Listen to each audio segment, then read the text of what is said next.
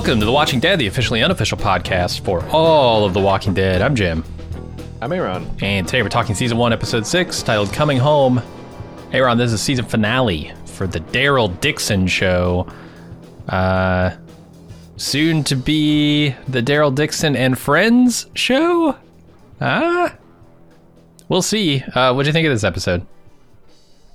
I mean, it's it uh, it's a better than average episode of The Walking Dead. Uh, I think this is a better than average season of The Walking Dead. Um, it's actually so close to flirting with greatness. Um, as I was watching this, uh, you know, on, and I, and I was reflecting on, like, like we got to this scene at the end where Daryl Uno reverse storms Omaha Beach, mm-hmm. and I'm like, holy shit, I can't believe they're going for this, and I can't believe it's kind of sort of working, like thematically, and where Daryl's been on his journey, and you know, Norman Reedus kind of selling his search for his father's tomb or grandfather's tombstone, and the emotional impact of that, and then they fumbled the bag by having Laurent show up.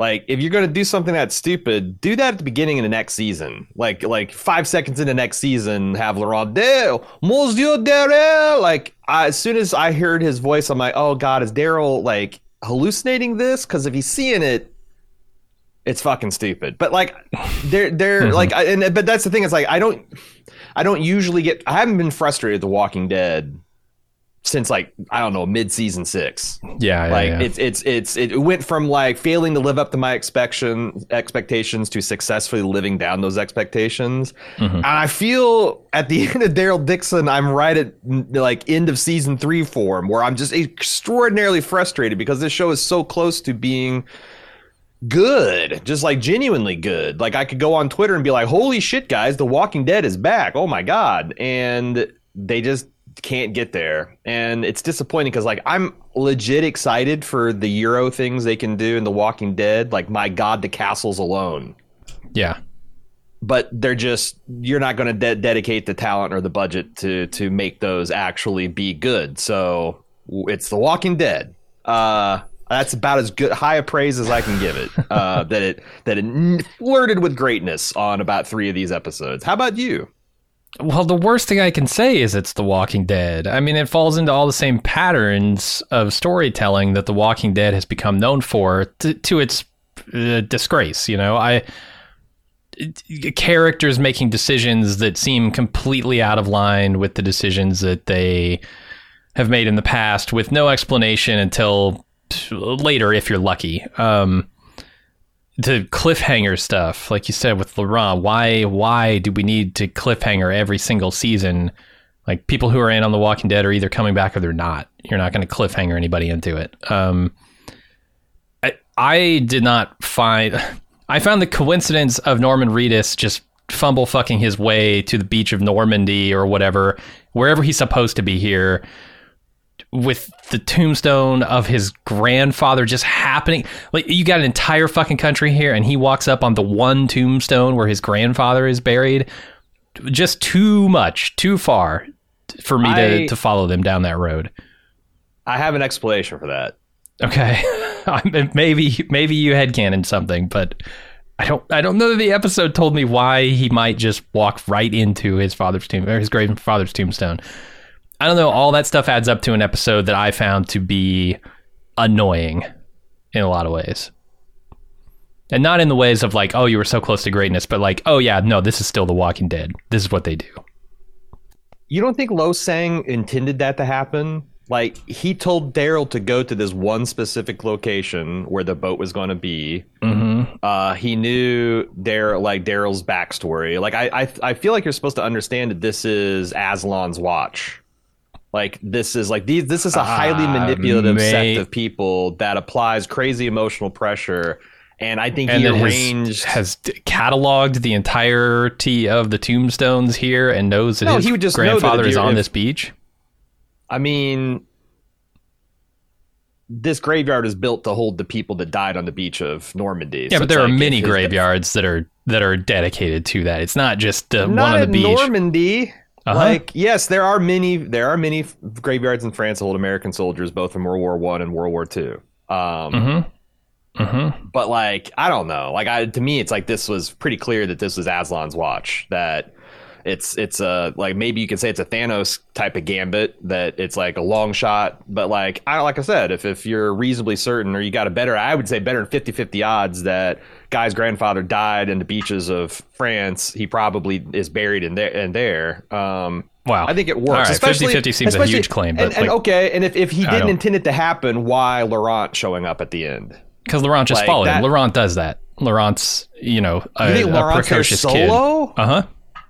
Oh Jesus! Yeah, totally. Well, like I said, it's a mixed bag, and I, I don't know. Maybe I was um, willing to go along with it, or maybe I, I also get the. I, I've also gotten the impression this season that I'm a little bit more into this, and I'm like actually being like, oh, Aslan, you know, he's got this. Uh, Oh yeah. um, you know, puzzle that he was set before him to do personal development, and Losang did it, and here's Losang, and he's. Uh, but but I don't know. Like I said, I I was like I be- I was genuinely emotionally gripped up at several points in this season, and I think that um, graveyard sequence is one of them. And like I said, it doesn't like it worked for you at all, but it came really close to to working for me. yeah. I mean, I Uh, get what they're. shame. I get what they're going for most of the time. Um, it just seems like they also have those Walking Dead tendencies that ends up ruining that stuff for me. Um, and, and the acting is, I would say, you know, the acting has never been Walking Dead's worst aspect. I think they've Mhm. found a lot of good actors. They've also found some bad actors.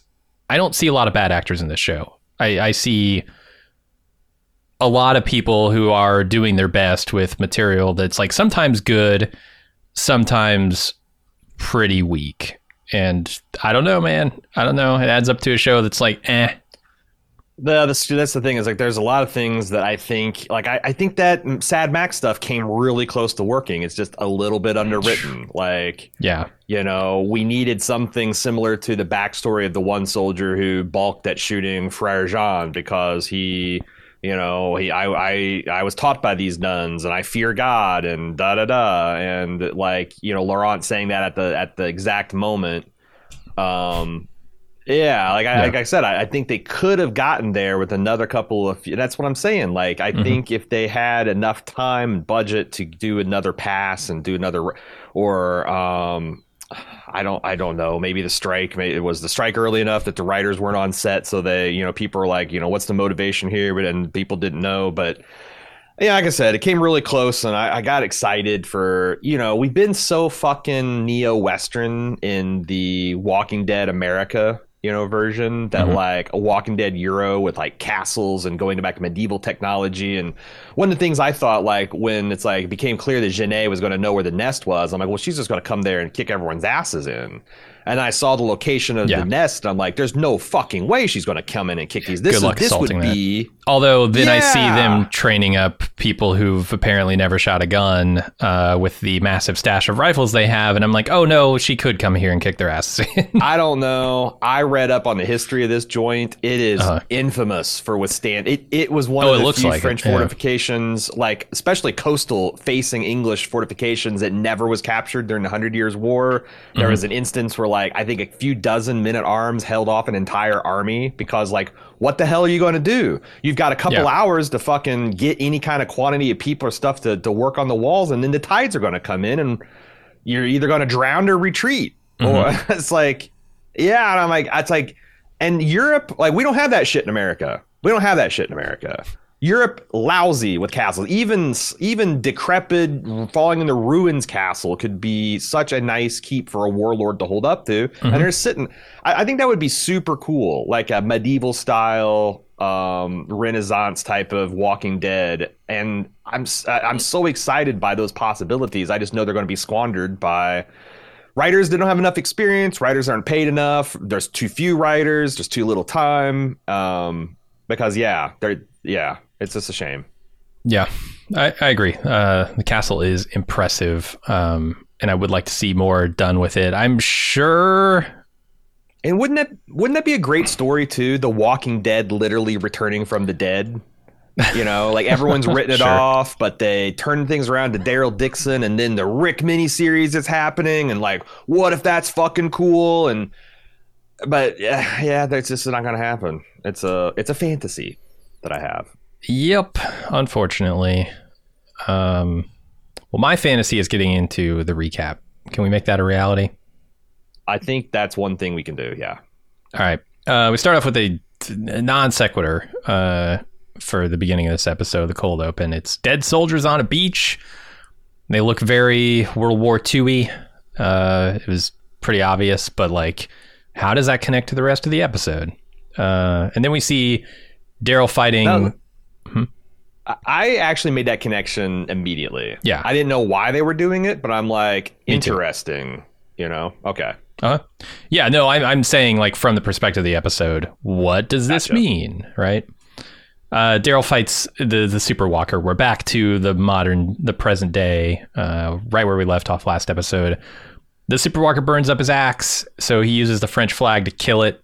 Uh, it's a modified French flag. It looks modified to me. It looks like it's the French flag with whatever Genet shitty Yeah, La her emblem. What is it? Which might just be a fleur de lis. I, I can't tell, but Yeah. yeah, like a bloody fleur de lis- fleur de lis with like a banner running through it, maybe. yeah. Maybe that Um, actually is a like a like a French flag of the military or something. But I assumed it was like be. her, yeah, La, La, La, Les Provence movement. How are they about uh, modifying national flags over there? I mean, in post-apocalypse, anything goes.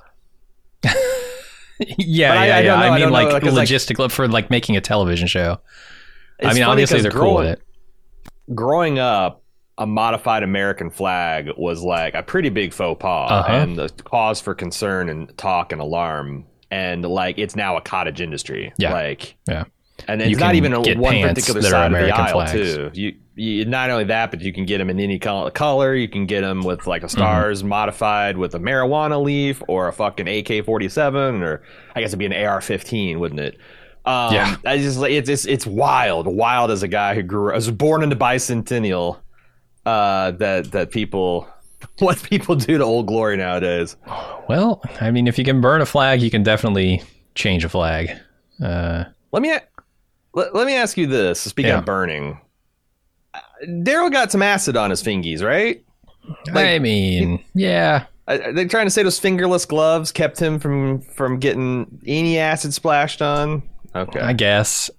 I don't know. He kind of lets go of this axe pretty quick. Um, I thought it was. I thought it was just really I, him him impaling that zombie with the French flag. I thought like just planting it right in his head was super fucking and in slow mo too. It was it was, it was Uh-huh. nice. yeah, as soon as he looks at it, I'm like, oh, there's his new weapon. Um, hmm Laurent knew this was going to happen. He was very confident that Daryl was going to win this fight. Uh, and then they bring out Quinn and they chain him and Daryl together. They turn out the lights and then they make f- them fight four super walkers. Uh, and even Laurent is pl- praying now. He's worried. I thought that was actually a nicely written moment where Laurent's like beaming with confidence. Oh, Issa, don't worry, brother Daryl's going to be fine. And in the very next scene, he's he's on his knees praying because he's like, oh Jesus, four super walkers, and he's chained to my idiot father. Yeah, is the kid psychic or not? Come on. I guess he's not psychic. He just has faith. And his faith was tested in this scene. Yeah. I uh I I was wondering I'm like, man, I don't know how Daryl is going to beat all of these super zombies and I like how they had ways of you know, it wasn't 4 on 2, it was in the ended up being 2 on 2 because one of the zombies died from overclocking.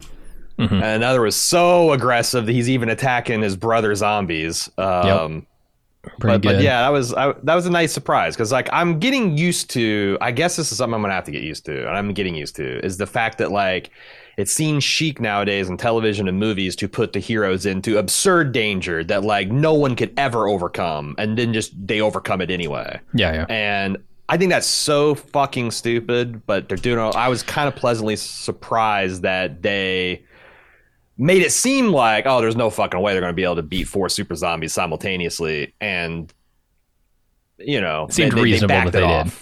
Yeah. Yeah, yeah, yeah, yeah. Which, uh, yeah, I mean, they do that here, and then they do it later in the episode where Daryl and company are caught by Sad Max. Uh, that has a different outcome, but we'll talk about that when we get there. Uh, I was thinking you should probably kill one of these things while it's transforming. Like, don't just stand there with your jaw with your jaw on the floor. Go over there and kill one before it powers up.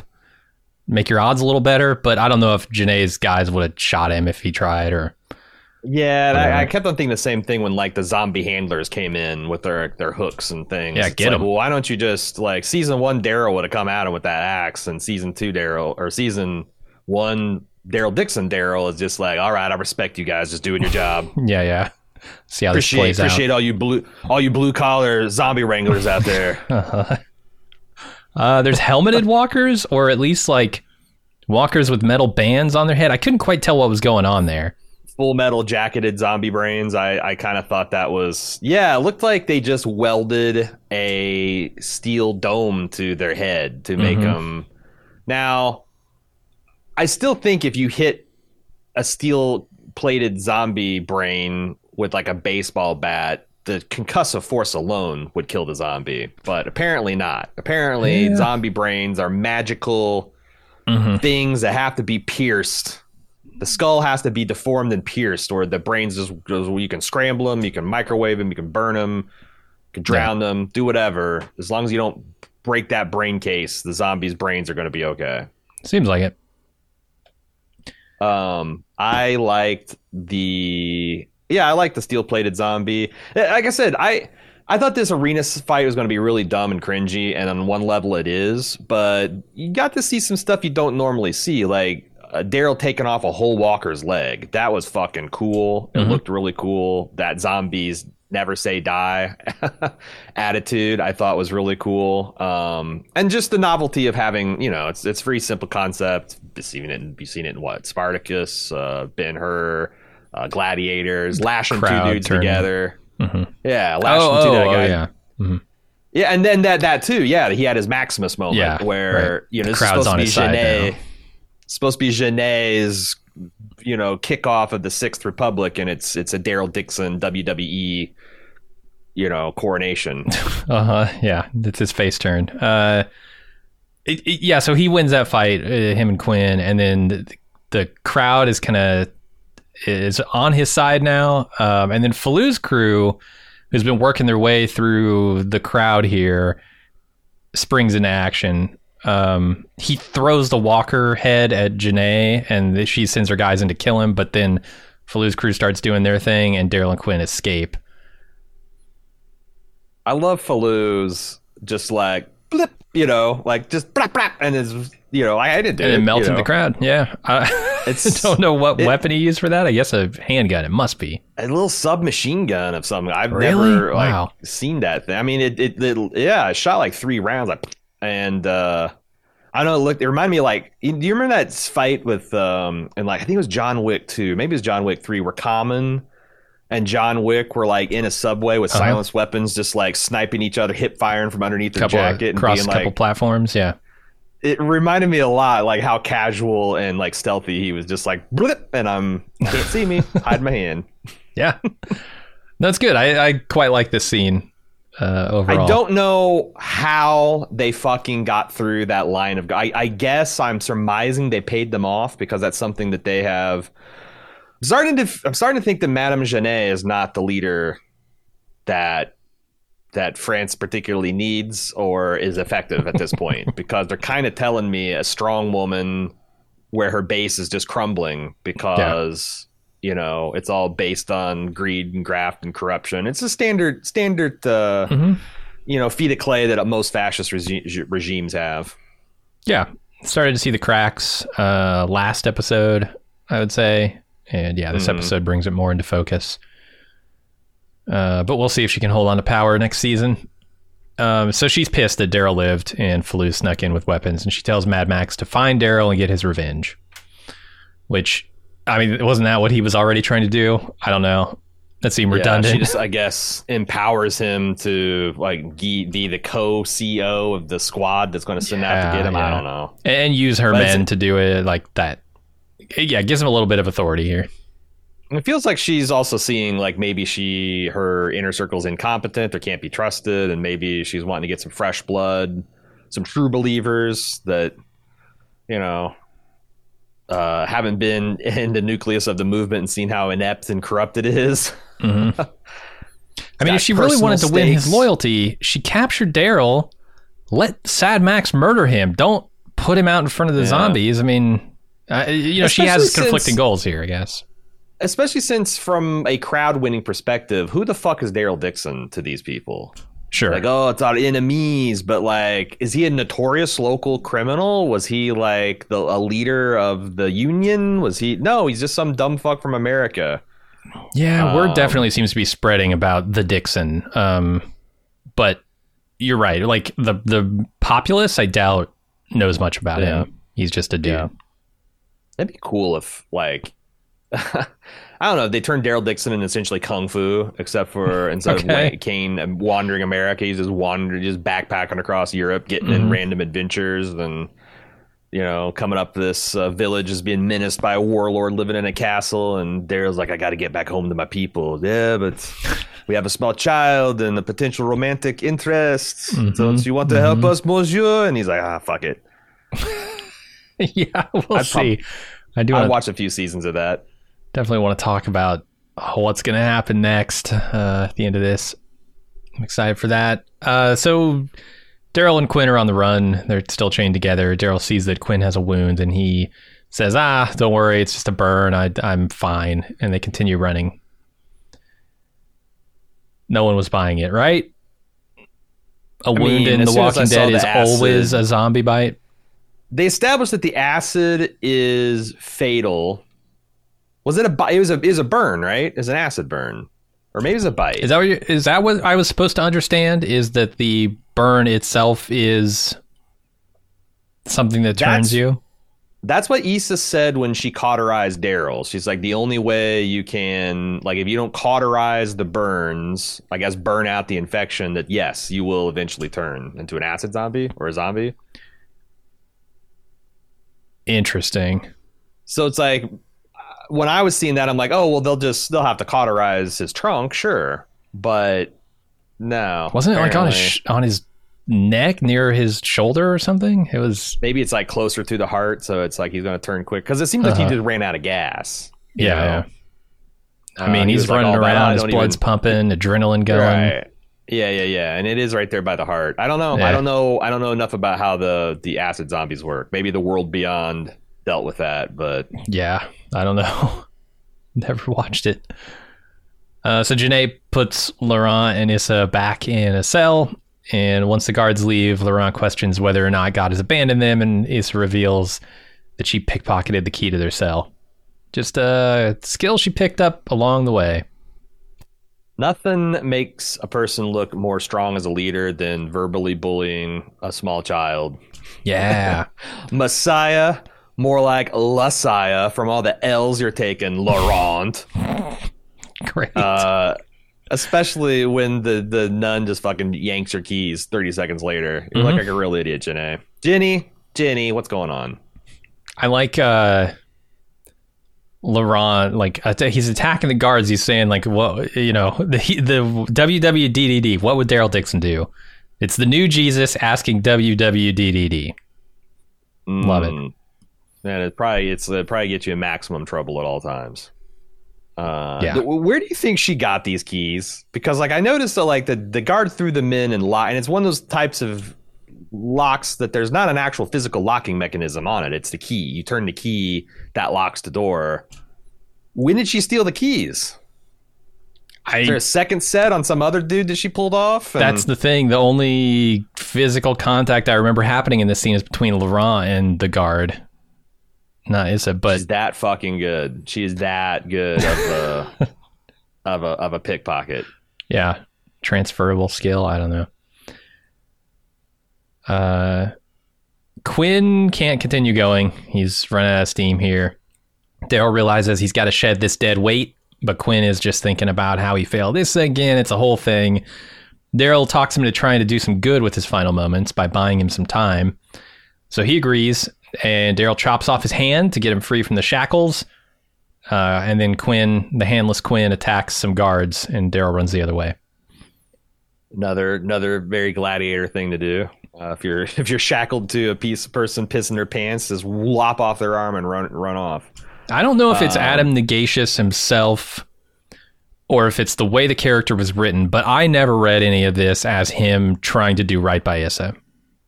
I read all of this as him manipulating the shit out of her to get what he wants. But what does he want? I think ultimately, I, I think they told the story of a guy who is a big abusive manipulator. But like a lot of abusive manipulators, they do it because they want the people to love them, and they don't think that they're probably worthy of the love themselves. I don't know. Who gives a shit? They're manipulative abusers. But I do think that like you know, it's one of those things where. You know, they, they he probably does in some level want her to be happy in whatever role he has in mind for her. You know, Sure. he like and and he doesn't know how to get there and he's like just trying to pull these levers the, and do the things he's always done to get the power that he wants and like there's this kind of moment of clarity at the end where he's like you know i i thought a second chance i'd do everything right and i but i fucked it up and I'm daryl's reaction person. to all this is is priceless kind of like yeah uh-huh um so i i don't know i, I feel like I that mean, last they episode are being chased by murderous gangsters, so this is maybe not the time for it. Yeah But he doesn't I- I have the feel like- time. I felt like last episode they did get to somewhere where I felt like, you know, he. I don't even say he's got the best intentions. It's just more of like, I, I- he loves Issa for whatever reason. Um, he thought Mhm. like he probably loved her 15 years ago, whatever. But also his his sis, her sister was there to fuck, and he couldn't keep himself from doing it. And I I don't know. Um, Well, they roll back that line uh, about redemption. He believes in redemption in the the previously on in this episode. mm. I was thinking, oh, that's what I was supposed to get from that scene because I was not buying that line about redemption. I, I, well, I was half buying it. Right, I'm probably buying it as much as Issa is buying it, just enough to not murder him. Uh, I feel like it, it's it's also pretty well documented that sometimes absolute scumbags can have these like le- moments of heroics where you know, uh, they they at the end of their lives they can do something that is beneficial or good or save some lives or something, and I don't know why. I don't know why it happened. Maybe it's like.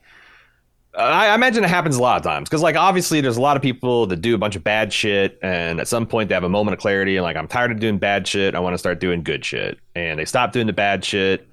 And sometimes those those moments just happen at the end of one's life, and there's no time to like turn it around or see if the positive mm-hmm. change stuck. Because that's a lot of times as people resolve that, and then they go back to doing their shit anyway. This Yeah, guy, prime example. He just died, I guess, before anyone he could disappoint anyone else. So Yeah. I, I didn't have a huge problem with it. No, I don't Um, either. especially It's since just that's not how he's I was also reading it. he's a cold calculating dude and i think he's convinced he's going to die Uh huh. so like there's no more plays left to make So now, it's- I don't- so so when he's out of options, he turns to regret.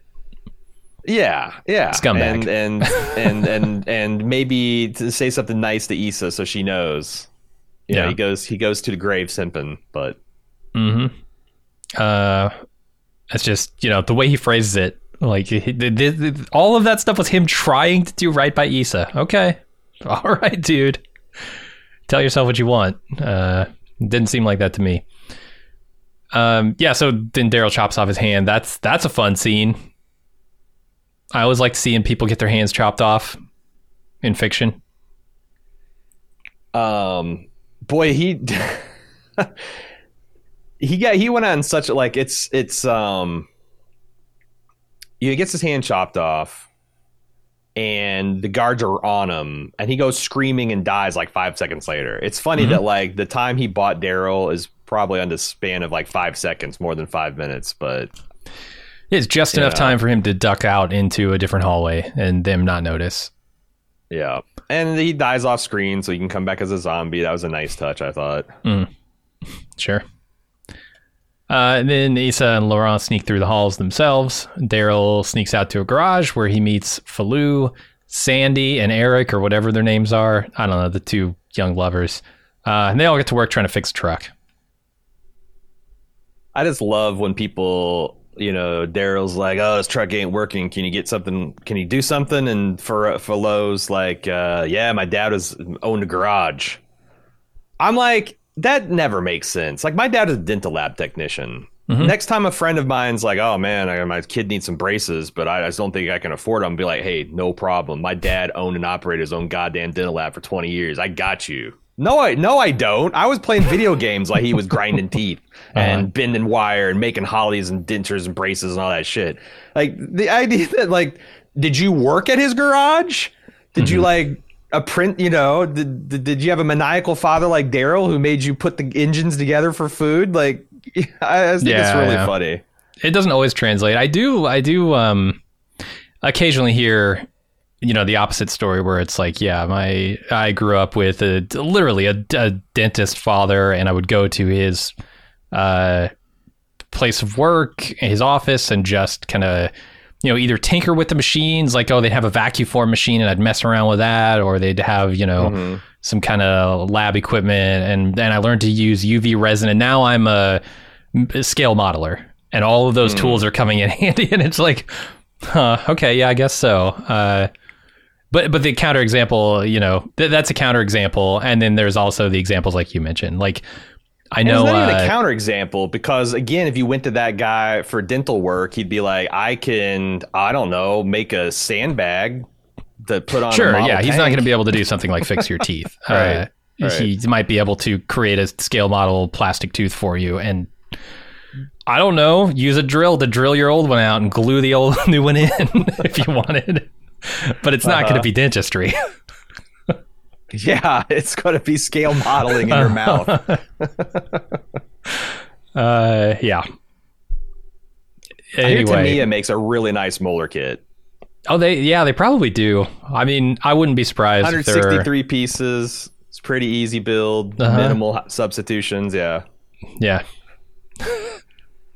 Uh, so there's going to be some club members laughing that we've managed to infect a Walking Dead with our fucking model talk out of nowhere. Probably. Uh, so Daryl goes back inside to find Issa and Laurent, which he immediately does. But Quinn's shambling corpse also finds them. Quinn pins Isabel against a pillar, and Daryl is stuck behind a barred gate. So Laurent has to do the killing of his father. And to his credit, he does it. This is how you get hard, kid. That you just kill a lot. Yeah, I I felt the scene was pretty. It was it was another one where it's like this surely was the first draft of what they came up with because like it's an interesting situation and they've been building up to it all all season but i feel like a better show would have done something different than have daryl scream to do the same thing four times in a row and then be like god god God will forgive you. Mm-hmm. It's like, and it's like, because it put. That's what he's I've been saying Laurent. to everyone, right? Like God, he, he, always leans on the God thing. This is now being put to him, which I, I sort of yeah. like, but yeah, I, I feel you.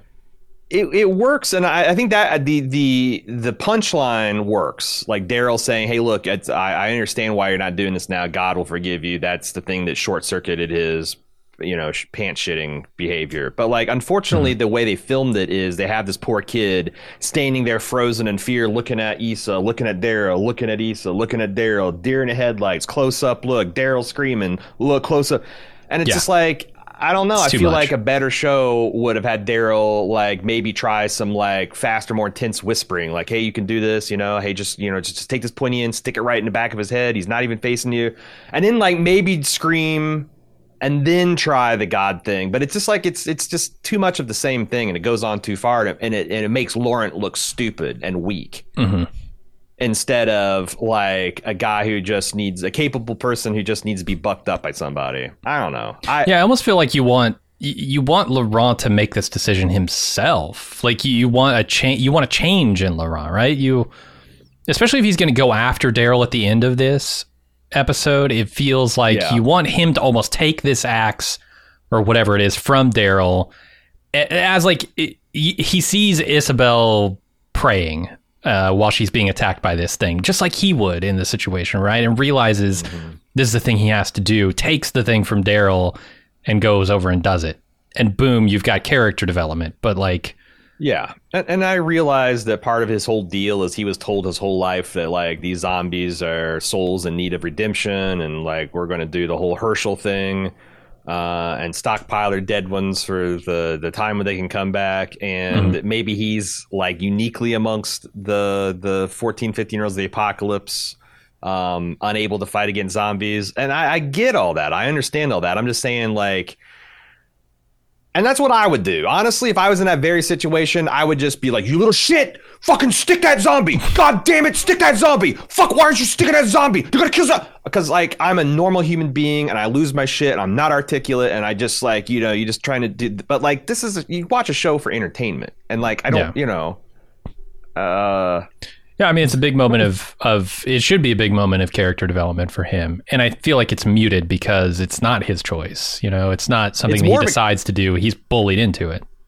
it's more of a character development for Daryl, who like finds Uh-huh. a different technique other than just shouting and When he's bullying and unable physically to- doing it himself. Yeah, Yeah, it's yeah. like, what do I know about this kid? What is like, and um, like I said, a better written scene could have done more than one thing at a time, and uh, this one did more than one thing at a time. It it uh, it, it it got Daryl to understand how to motivate someone, and also made me hate Laurent a little bit. And then the end of the Hmm. episode, I think, cemented it. Don't That's most scenes do that? Isn't that the No, purpose like of I said, I've liked Laurent. I've, I've, I I've been think you you might be in a minority. I think a lot of people that I've seen talking about Laurent really still hate him. I don't we hate got him. feedback about it. he makes kid decisions a lot of the time, and Yes. and extremely religious kid decisions, which are maybe doubly Yes. worse. But like, That's what I'm saying. I, I, and I think that's one of the reasons that I've liked him more than a lot is because I feel like I know this kid. I feel like I grew up with this kid. I, oh, Okay. I think I've been mm-hmm. this kid. yeah, You yeah. know, so it's like. I, I feel like it's like other people. It's just it's I, I don't know a compelling portrayal of a very weird person in a weird situation. Sure. Uh, so they made it away from the castle. Apparently, now they're uh, gonna say goodbye. I don't know. Elon saying goodbye to Sally. I don't know what their names are because she's leaving with Daryl and he's staying with Fallou. It's Uh, Sylvie and Bastien, except for it's not Bastien. He's something else. Right? that They, they curved Right? me on last last episode. Uh, Fallou wishes them luck, and everyone parts ways with Daryl and crew driving off in the truck. E- Everybody knows who I'm talking about when I just say an E and an S name, right? Right? Yeah. Okay, good. What a what a play to be like you you romance this hot nun and when she's like, you know, I don't have a convent to return to. I could stay here with you. Oh no, baby. Ba- you Laurent needs you at the nest. No, Mhm, no, I mhm. let- let's let's let's let's not let's not sully this with uh, any kind of permanence or you living with me type of thing. It's uh, well played. Yeah. well played. I mean, this guy. Uh, look, this is a girl That's in every the- port kind of guy. Is is what I'm getting. Yeah, I think this guy, yeah. Mm-hmm. you know, he goes to Normandy, he goes to Le Havre, he goes to Paris. He knows Yeah, where to find what he needs. he knows he's on the hot nun underground railroad pipeline from Uh-huh. from the south convents to the nest. He knows. He knows. And, and in the post-apocalypse, those years don't last long. You get grizzled real quick. yeah, Uh, so Yeah. use it while you got it, man. yeah. That's the thing. Bastien's actually only thirteen. it looks like he's no. twenty five. Oh, no. That zo- that zombie apocalypse life just grinds you da- grinds you down. Mm-hmm. Mm-hmm. Um, so they're on the road, and Sydney, I think, asked Daryl if he's ever been in love. He says nothing. Leaves us to wonder. Uh, Isabel, I think it's f- hilarious because Daryl genuinely looked flummoxed. Like when she asked him that, he's like, "Shit, I, I have no well, answer to that." is is this the longest running and the biggest and question in the history of The Walking Dead? Like the thing that The Walking Dead is most concerned with overall is has Daryl ever loved anyone romantically? in terms of continuing mysteries, what happened to Rick? What happened to Heath?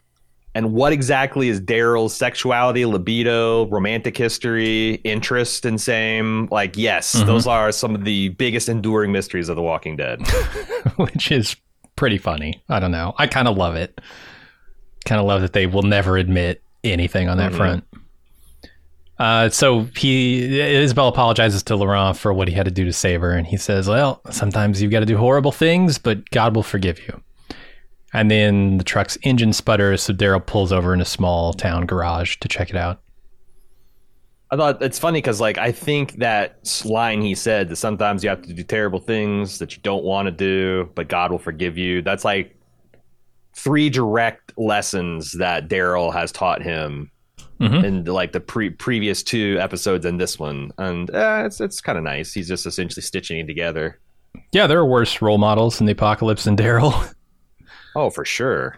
Uh, Daryl, if nothing else, is pure of heart. I. h- How do you view? Because the the follow on to this, he doesn't just stop there. He says, uh, "Sometimes you got to do these horrible things. If there's no other choice, God will forgive you." Like with my mother, the implication being that Isabel did a terrible, horrible thing because she had to with her his mother, her sister. I didn't view any of what was happening there as terrible and horrible. It was harrowing for her because her sister is dying, but her sister's fucking dying. There's there's no question I- about it. honestly, I had a similar question where it's like, what is the horrible thing that was done there? But I guess there was Like, no is he just horrible thing done with Laurent is it- either. He he Was it well, like the, kind of the circumstances of his birth? Like it's a horrible thing, but like just in general. the it's God's horrible, yeah. forgiveness part of it Mhm. was the non sequitur Yeah, does God need to forgive you for that? for going through something terrible. Like he's the one that put us in this shithole world. He could. He could. I- I understand with him killing the He could have restored from a saved state in the Garden of Eden if he wanted to. He's God. He can do whatever he wanted to. But he's like, Sure. oh fuck, your great great great great great great great great great grandparents choked on some apple, and now you're fucked, kid. Like, Yeah, God. If if God wanted that walker dead, he could have smited him. You know, yeah. could have dropped a piece of the castle on his head. Whatever. Uh, Laurent's that generation where it's like he dies, he can go to the the, the old man upstairs and, a- and and ask him to beg him for forgiveness. You know, it's like yeah. one of those edge edge lord things. Why didn't you help me, God? Huh? Yeah, What's your yeah, problem? I've done everything right. I was supposedly the Messiah, and and this has happened to me. omnipotent, and you can't do anything about it, huh? Fuck this. I'm going to hell. Uh, all right. Ah, while gotta respect the lore. Uh, while they wait for Daryl to fix the car, Issa chats uh, chats him up about his grandfather who died in France during the war. The subject turns to Quinn, and Daryl mentions that he was thinking of her before he died, and you know, there's a whole thing around that. And then Isabel thanks Daryl for helping them and confesses that she lied about the picture that Laurent drew to convince him to stay and help. And Daryl takes no offense to that. Did what you had to do, and hey, I'm here, right? Feels like the show is pretty heavily putting his thumb on the scale of Laurent's full of shit here. Because that was one of the things that I'm like was kind of unexplainable. Or like, well, maybe he does have a little of the spark of the divine in him, but like Issa just put it up, put him up to it. So Uh, is this like the the second stage of the Martin reveal here with the grandfather? Like, if you don't connect the dots now, we're just gonna have to fucking tell you. it might be the third stage because like I think Aslan was the first step. You know, With the watch uh, when he was talking when he was talking about because like everyone's been trying to manipulate Daryl into staying. Like literally everyone in France is Yeah. doing that too. To, like to they don't have their own fucking heroes. Come on, man. It, it's it's kind of tedious the way they're doing it. But like he talked to Aslan, and Aslan's talking about like you know sometimes a man can leave his home to fight a war. That's and he's like, yeah, well sometimes those men do that, and then they don't go home to their families, and their families go to shit. I think that's part one. Then I guess you had the the cold open, and then this is the like if you didn't get it, hey, this is how this all connects. Um, and I, I thought it was mostly effective. Um, because that's the thing is like I don't think the show has a counter to what Daryl's saying here. It's like, yeah, I understand you got to fight, but like Daryl has multiple children, Mhm. arguably depending on him at home. Yeah, uh, no, he's he's one. Everything he says is one hundred percent right about. I have a home. I have people who love me. the The plan was always. I never misled you at all about my intentions. Yes. And that plan still stands. I'm going home to my family. Yes, I love you guys. Yes, whatever. I need to get home. yeah. I just wish that Daryl would be like, would you like when like Uh-huh. Fallou and Issa and uh, the fuckface McGee Losang is like, you should stay here, you should stay here, you should stay here, you should stay here. You know, you know. he'd be like, you know what? Fuck it. You should come to America with me. Oh, Uh-huh. you don't want to? You got something here holding you back. Why? Why? All these people understand. You don't understand how bad things are. Like, I don't know. It's. I, I found it tiresome, and and especially how like nakedly manipulative they were being about it. Especially Issa, which Oh yeah, I get yeah. it. That's in her character. Like she did Uh-huh. that shit for kicks in the zombie apocalypse or pre-apocalypse. So like doing it for a good cause, she probably pulls out all the the tricks. But it's still it's unpleasant to watch. It's unseemly to see the heroes trying so hard to get Daryl to abandon his f- home and his family. Is it all? If it, do, I wonder if we have any people who are from France watching this show because it almost seems insulting. Almost certainly. It, it almost feels like the, the the white savior thing in the form of like American savior, right? Oh, we need the American. The only person in France who can lead You us guys were is so a fucking. American. in WW1 and WW2 till our boys Right? came over and saved your asses from And now the here we are twice. again. We're doing the same thing post Now we got apocalypse. You need me. goddamn Dixon got across the ocean to save you from another fascist regime. Jesus Right? Christ! Yeah, it you're seems right. pretty I insulting if I were French. I'd be like, fuck this show. We don't have our own What heroes. The French have their own fucking heroes. Come on. Dude, America is, I feel like, post World War One, two, has been unconscionable shits to French people. And what have they ever done other than try to keep the retirement age high and their social benefits Right. uh, uh, uh, commiserate, right? Like, uh, France is literally America's oldest and best ally, has had our back every single time, even when it's against their her better interests. And we repay that love and fraternity with jokes about freedom fries and rifle dropping, surrender monkeys, and and now this Daryl Dixon, the latest outrage America's perpetrated against France. Yep. Yep. Will there be no end to it? Uh, Ah. You know So- what? I'm gonna make an American flag with an Eiffel Tower on it in protest. and I'm gonna wear that as swim trunks, the way That's our your founding fathers Uh-huh. intended. that's what Daryl Dixon's grandfather died for, man. Give you that Goddamn freedom. straight. Goddamn, goddamn right.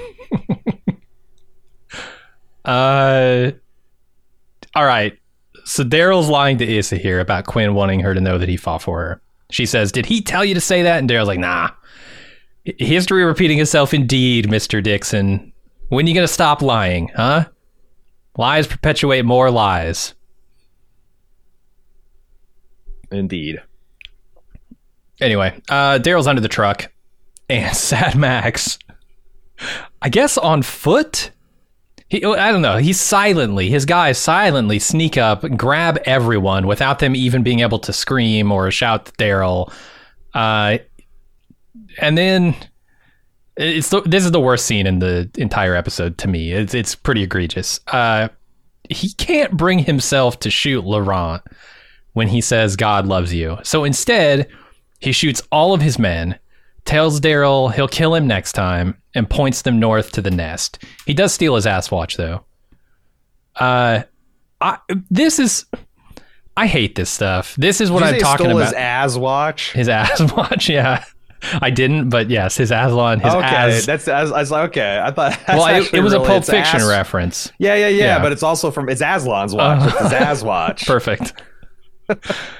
uh, I want to know what a character is thinking before they do something out of left field like this. I have to know in this scene why does he make this choice? You can't you can't have him then 20 minutes later tell another character vaguely why he did it.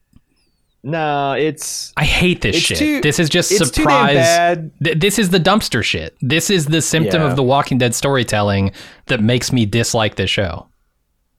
And the thing is, is what's unfortunate is all the pieces were there. Like you could have told the story. You could have given him the backstory, the cold open where it's like we don't know why this boy is at a nunnery, and or maybe Mhm. he was his him and his brothers were orphans and they were raised by nuns and they were very religious, and then they've kind of lost God and they've had a struggle of faith, and then also he's like you know he's from the kind of hinterlands of this empire, and he's never been to Rome to see it up close, and he sees Genet and he sees kind of like how what an empty suit she is and how she makes poor decisions and how they're corrupt and like he starts to be disillusioned and then you get to the point where this this innocent boy invokes the love of God right at the moment where he could get his revenge and everything, and like it's a Darth Vader. It's Darth Vader Mm-hmm. tossing the Emperor down the reactor pit, right? Sure. And it was all there. They just needed like five minutes of extra scenes to to bulk up Sad Max, and it's it's a damn shame because I think it's it's entirely believable, and all the parts were there to get them there. They just didn't didn't bother to connect the dots, Yeah. Until and and also the fact that his change of heart was so total. uh huh. Yeah. like, Like, he couldn't kill even- Daryl in front of this kid. I mean, Like I don't even buy that. Yeah, like I I didn't even yeah that it was just It's you know, absurd. one thing I get it. Okay, one I thing to can't spare the child. kid. hmm But his whole demeanor was like a man who's come out, like he might have well just joined them. Yeah. Like, cause like, because now he's got a story to explain that he can't explain, and like, yeah, and why does he want to go back? Like, if like the Right. change of heart should have been like I, but it's more of like, well, I just this was a line too far to kill this small child. I I don't know, but based on what I saw of his brother and his gang of thugs in the south of France, it doesn't Mhm, seem like this is. yeah, It's just it's just weird. It it was just they could have done it better and they didn't. That that's the that Yeah. should be on the Walking Dead's epitaph. Or is that it? Is that what you carve on so. a grave? hmm Uh, yeah. I mean, They they better. do things earlier in this season to half set this up, but like you, I didn't buy. I didn't buy the total transformation. I think what you do is you spare the kid, like like he did with the two idiots in what the first episode, where Yeah. like they found Daryl Dixon and a couple of his guys snuck up on him. Daryl murdered him, and then he murders this old man, and then he lets the Mhm. kid go. Right? Do that again. Mhm. Why? Why is it a problem to do that again? Why would this man not do that? Murder the man who murdered your brother, and then let the kid go. because then it wouldn't be called Daryl Dixon anymore. Dead Yeah. Dixon. Well, this is Uh, the problem that you were talking about earlier, where you put a character in insurmountable Yeah. trouble, uh, peril, and then somehow they just get out of it because of some, you know, it's the Deus Ex Machina kind of thing. see when he was hesitating. I actually thought uh, that Carol was going to come out. like they're close okay, that would have been the the bridge too far. That I I would have loved it honestly because of how absurd it like is. And I don't think it's that absurd because they're obviously telling the story of Carol tracking Daryl down, and I don't think he's a hard man to track. Like, right? Like, if she she's already tracked, she knew he's in Maine. He sees this guy on a bike. He she's going to go to the garage, find out like fact that like, well, Daryl fucked up, and they put him on the boat. She's going to go across and like, you know, this is going to this is all going to connect. Look, I'm the guy who doesn't like Daryl stumbling on his grandfather's grave in some random beach in France. Carol finding a single person in the whole of France just at the moment where he needs her to save him would have been way too I far mean, for me. way too far. I don't understand why you say that when a whole crowd of people in the capital city were chanting his name. Like Daryl is already infamous in France. It's like, yeah, Yeah, and he's on a, France, and he's on he's on a truck out in the middle of fucking nowhere. Like it, if if if if I knew you were in France and you Mhm. just disappeared in France somewhere, I would have no hope to find you. But if your name was Mick Jagger and you were on a fucking world tour, then yeah, I'm pretty sure I can find. I feel like Daryl Dixon is on a world tour of ass kicking, and you know the posters are up in every city. all right, we're gonna have to agree to disagree because yeah, that that would have Well, blown hey, my mind Get open. ready for next season because that's exactly what's going to happen. Carol's just going to show up at the Oh, yeah. mid-season break or the f- season finale of one of these shows and be like, "You're a hard man to find, Daryl." I'm hopeful that they will do something better than that. They will connect those dots really well, but I'm not. I'm not gonna live or die on it for sure. Uh, I I had so many questions at the end of this scene. I was like, why does he do this? Is he is he an undercover agent in Genet's operation? Is is killing Daryl the only thing he has left, and he knows that if he kills him, he'll have nothing to live for? Like, is he afraid of Daryl's plot armor? Like, I really didn't know what to think here. And then a couple of scenes later, we're finally going to understand. But boy, it was a I- stretch. Not really. Like I said, the, the explanation. Yeah, we gives, understand part of was it. super super satisfying. Um, Yeah. I was thinking maybe he's he doesn't know where the nest is. Maybe he's pointing them uh, ahead, but he doesn't know, so he's going to follow them and track them back to it, and that's Nope. going to get him in good with Genet. Nope, nope, none of that. Uh, and then Daryl, famous hater of transportation, burns this jeep. They they are they are as as Sad Max describes it. They are a day's walk from the nest. How how long does it take to drive a day's walk? Well, but 30 he said minutes? something. So they're conspicuously draw, driving a gendarme vehicle, which is a cop car in Uh-huh. France. And Sad Max said, "You need to burn this because it's too easy to track." but I'm if they're at their destination in 30 minutes, but they don't just know where the fucking dri- nest is. Yes, he points him. He says it's a day's drive north. He does, but Genet doesn't. So he's saying if you drive our fucking car to your hideout, we will be able to track that. I think it probably has got a, a transponder or something in it.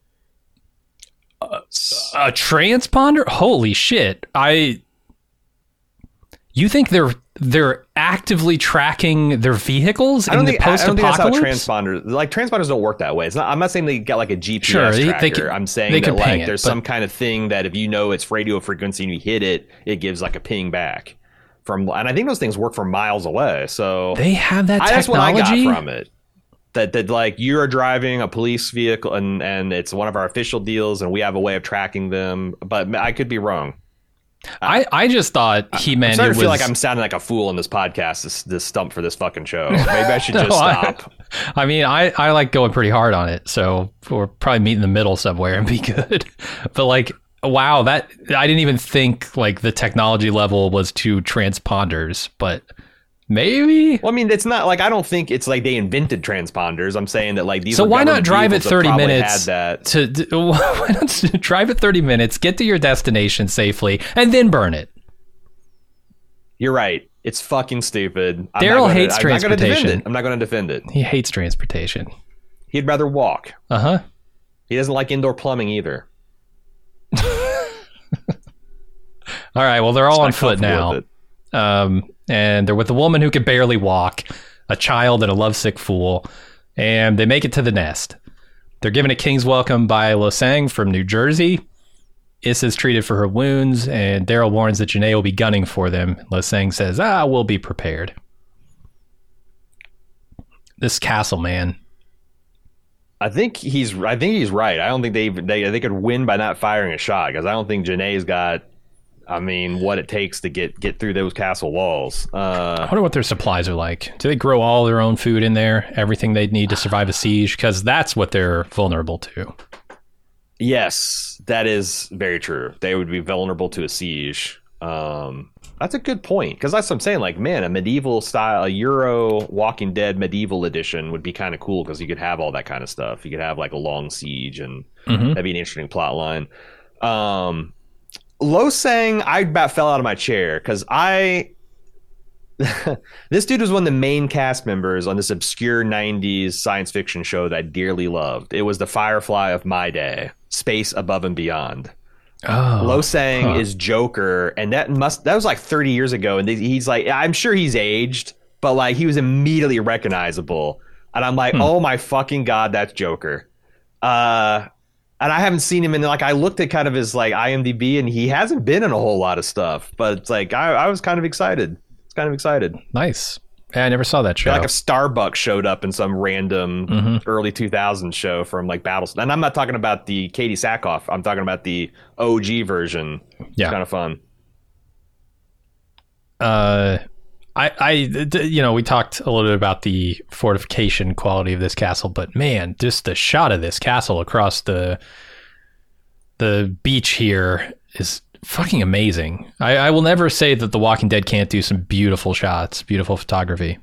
That's in my notes that this show has no right to be as beautiful as it is. And uh, clearly, Yeah. they spent a lot of budget to do this location work and to do the drone shots and the helicopter shots and all that kind of stuff. But man, it Mhm. it paid off, and I I hope this isn't just a one time thing. I hope this pays off enough that they'll like justify continuing to shoot on location because man, yeah, like it's like half of these episodes a season function as a travel log of sorts. It just makes you want to go see France. Mm-hmm. We're on Easy Street, and it feels so sweet. We'll be right back.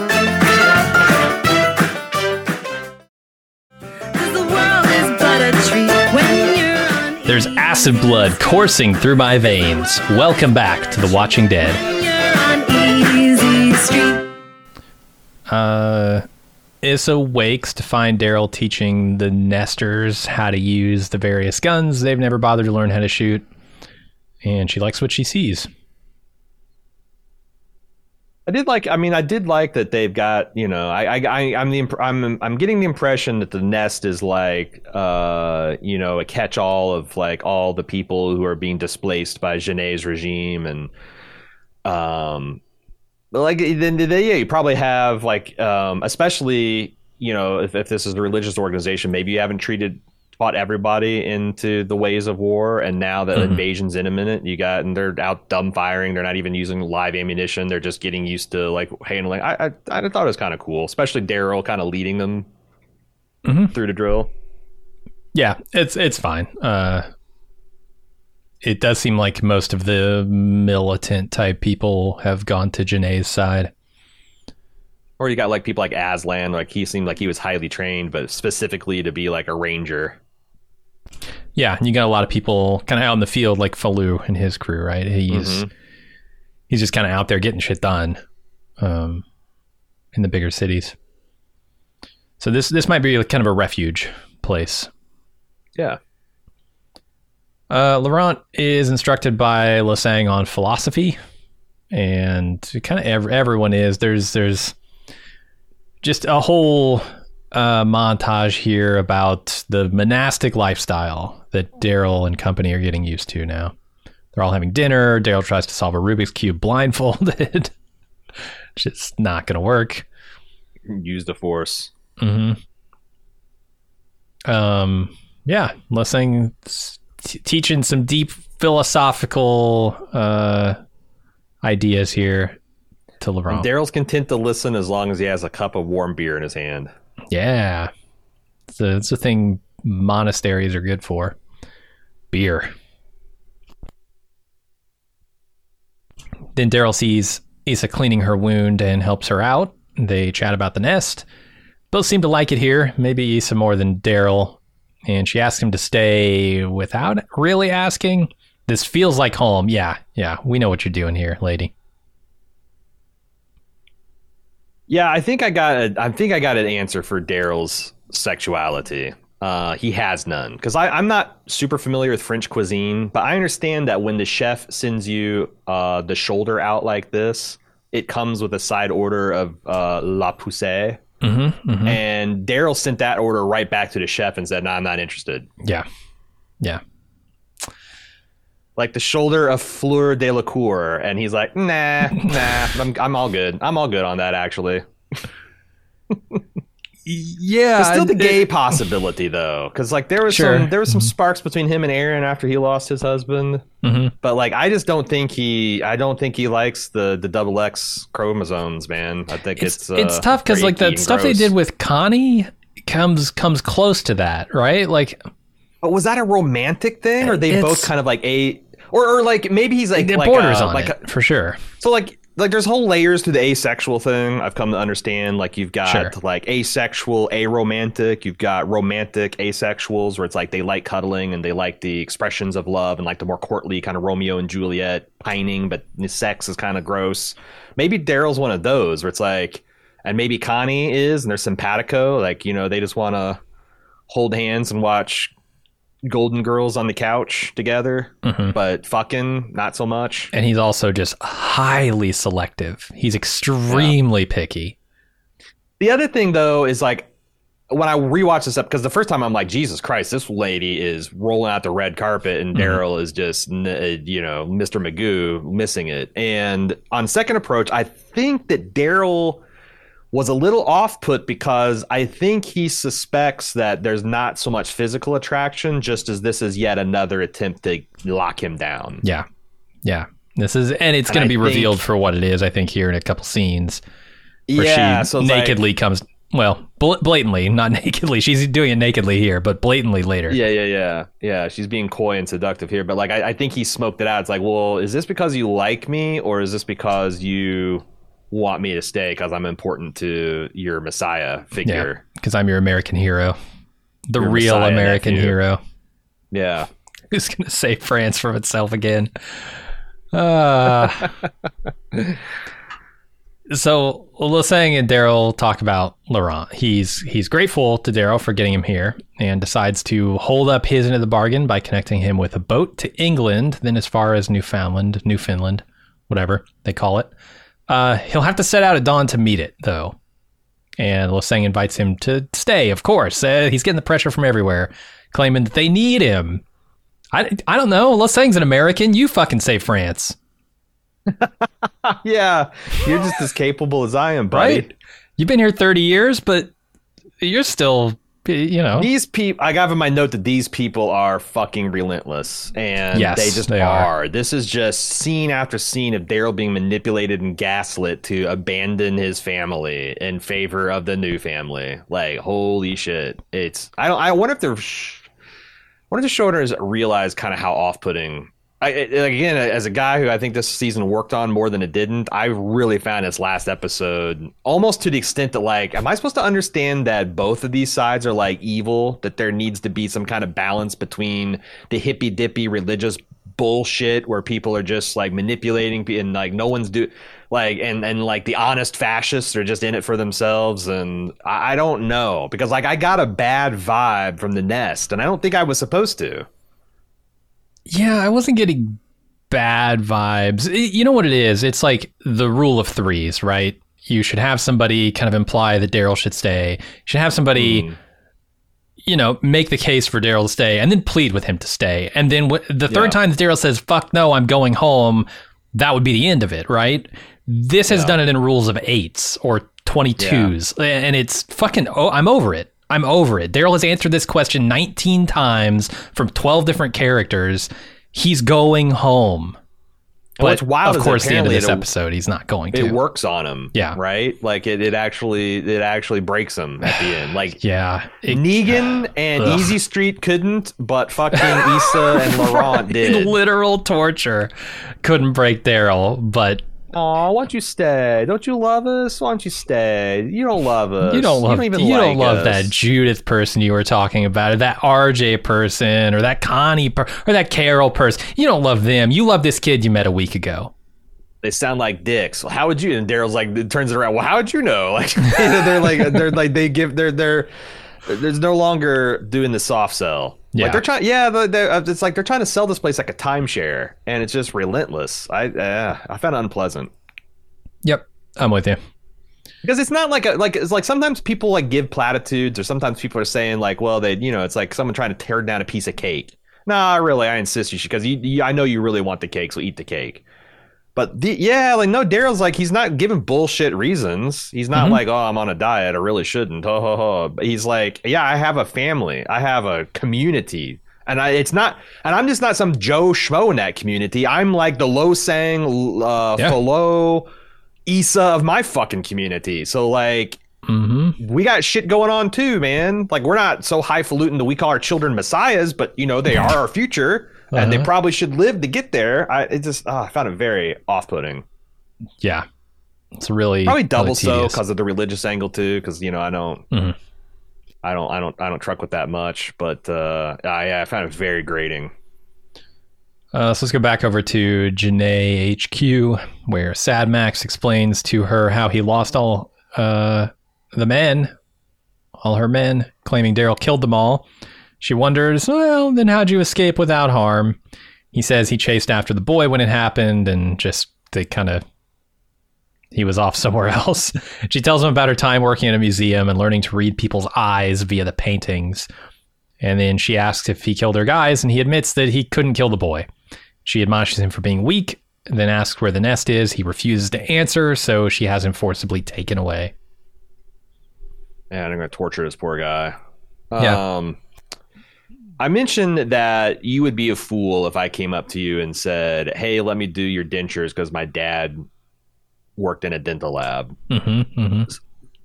Equally ridiculous as someone said, "I work night security museum. I looked at a lot of paintings. I can sniff out a lie like nobody." But what if it was the Louvre? What if it was the Mona Lisa she's looking at? Those eyes, I- man. I feel like this show is showing me that she is a, a weak, ineffectual leader. You're not- right? I Like, it depends on how much you buy the eye reading stuff. Eh, But yeah, no sale, no buying at all. There is no trade on that market. That market is flat. the F- the uh, uh, what did the FTC shut it down? Uh, yeah. It's a penny stock and free fall. No, no, there's no action there. It, it's I- telling me that she she there's co- incompetency within her entire structure here. Like her Yes. scientist when he's shooting darts and and zombies' heads are exploding because he doesn't quite have the formula right, and she's like, "Is that it? That's the best you got? One of these things and one that's head explodes." yeah, Well, he hasn't done his job as best as possible, and here we've got Sad Max choosing peace over her uh, objectives. Yeah, it feels like she's. I mean, the only way to describe that is an ineffective leader. She has not inspired people to follow her above all their other concerns. and it's yeah. I, I that's the. I, I feel like.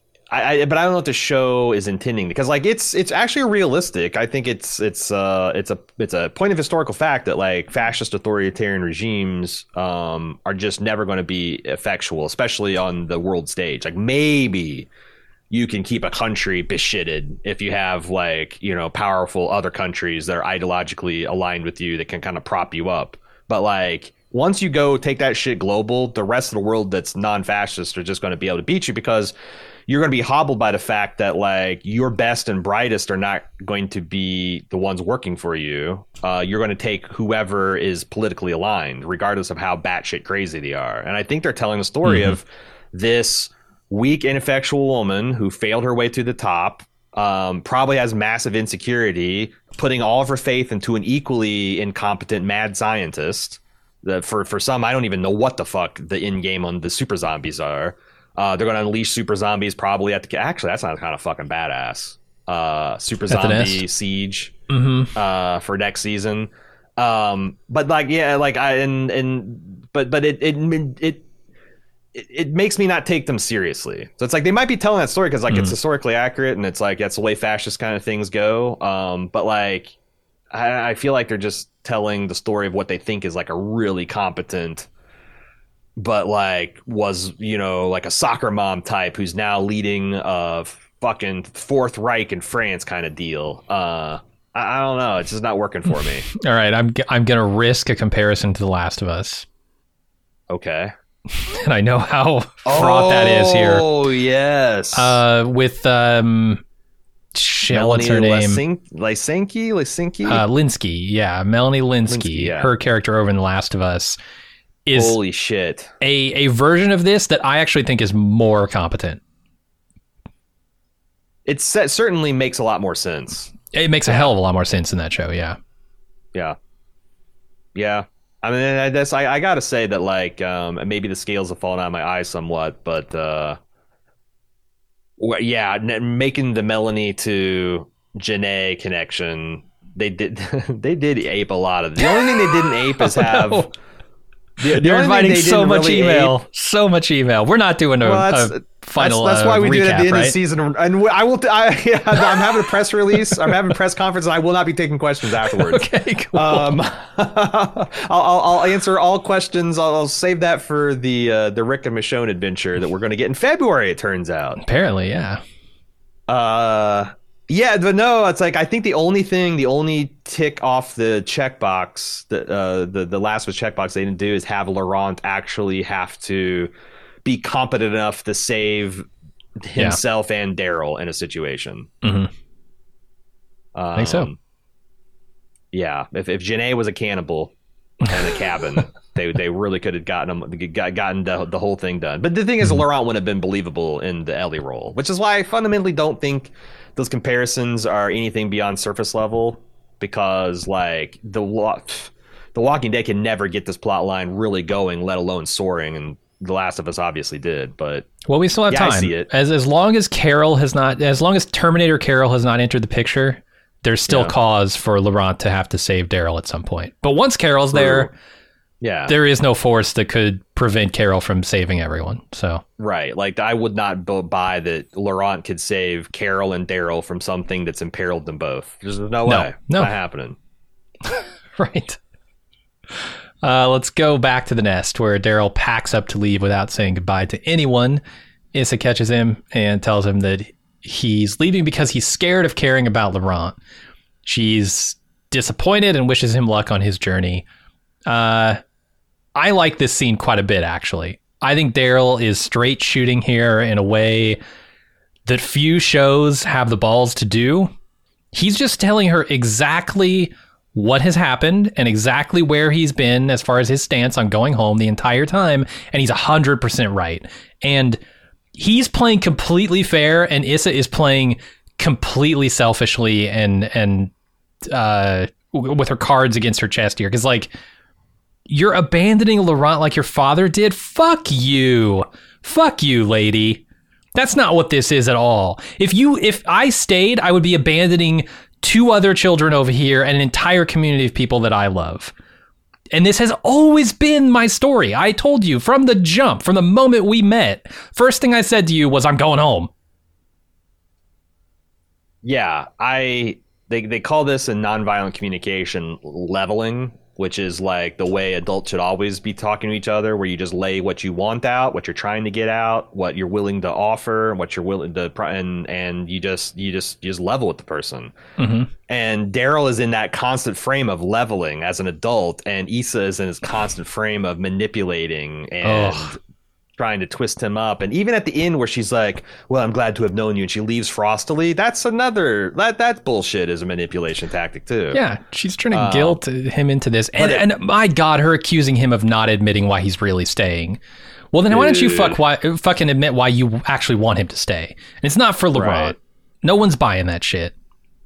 You with your shoulder out, oh, ho, ho, Monsieur, because Oh, you helped me I- dress I my actually am- wounds. I'm more buying that it is for Laurent than it is because I don't think that she's actually attracted to. I think she feels about Daryl the way Linda Hamilton felt about the Terminator and Terminator 2. Like she sees the obvious father figure connection. I mean, that's definitely Um, there for sure. I, I swear there's something sexual from her into this too, but maybe not. I, I don't know. She's a fucking nun. Who knows? Um, I mean, like I said, maybe she's attracted to Daryl's in- in- inherent goodness, but um, I never got a lot of chemistry from these two. Um, No. chemistry Yeah, and like some like a, like a mom dad kind of chemistry.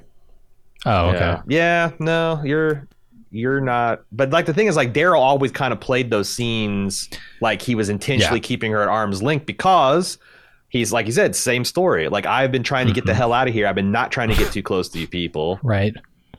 Um, And now I've completed, I've fulfilled my promise, my obligation to you. Now I need to fulfill my obligation to the other people I love. Yeah, he's Right? being so he's being so honest, so so Yes. forthright with her. And when she threw that abandon you like your father. Oh. That he had just opened up to her in this very episode, like, oh my god, lady, you're going down into the sub basement for shit to throw at Yeah. this poor guy. no, Laurent is not the character I hate in this show. It's Issa. She's so manipulative.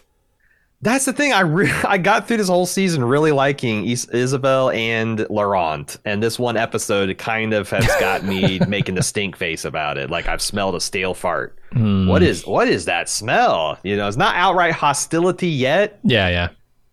but you know. But this is pretty fucking low. I yeah, that Yeah. line especially. God. But what I mean, that's the thing about uh, people with religious, because I also think it's a big religious motivation. Like her entire post-apocalyptic life is hinging on the belief that Laurent is special, that it means something, Mhm. and then you add a layer of God to that, and she would do anything to keep that going. Yeah.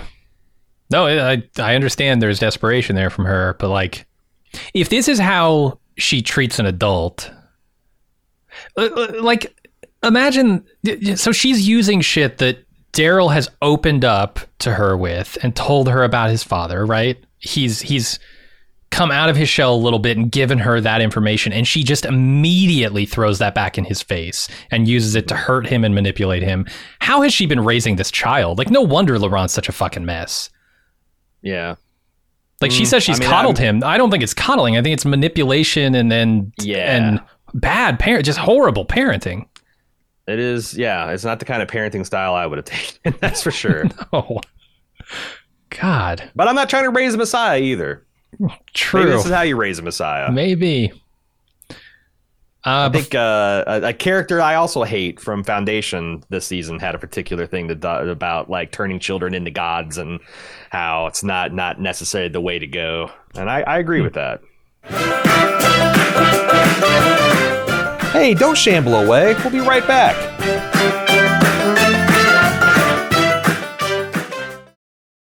The world is but a treat when you're The hungry ones will feast. We're back. The Watching Dead. but a treat when you're on easy street. So before he leaves, Daryl pays Laurent a visit, and Laurent's asleep. So he places the Rubik's Cube on his bed and leaves. Uh, he doesn't just leave the bedroom. He doesn't even just leave the whole castle. He leaves the area and then I think the country because he comes up on an American flag. Uh, no, he's definitely still in France here, but he finds this graveyard uh, in the middle of nowhere that is a French graveyard for American soldiers killed in World War II. But it's not just any French graveyard for American soldiers, it's the French graveyard where his grandfather is buried. And he searches around and finds his tombstone.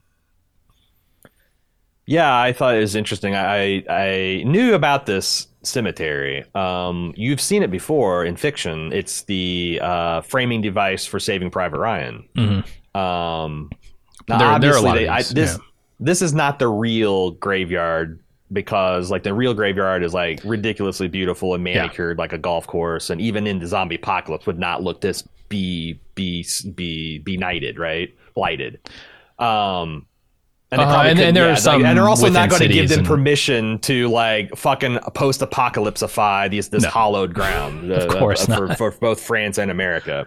So they're they're doing, but but I think it's cool, and I, like, and the real cemetery does directly connect to the beaches, and they do have those German fortifications, and I think that's like a really cool. And I thought the idea, and it's, again, I thought this whole thing, like there's also this whole talk, especially on second watch of this show, where Losang is out like there's like a sparkle in his eye when he's talking about yeah the boat can only go to this particular beach at this particular time and i think he was setting up daryl to have this and, and like so i said so I is this know. another My betrayal this by Issa? Because because Losang doesn't know anything about Daryl Dixon's grandfather. He doesn't know anything about his personal history.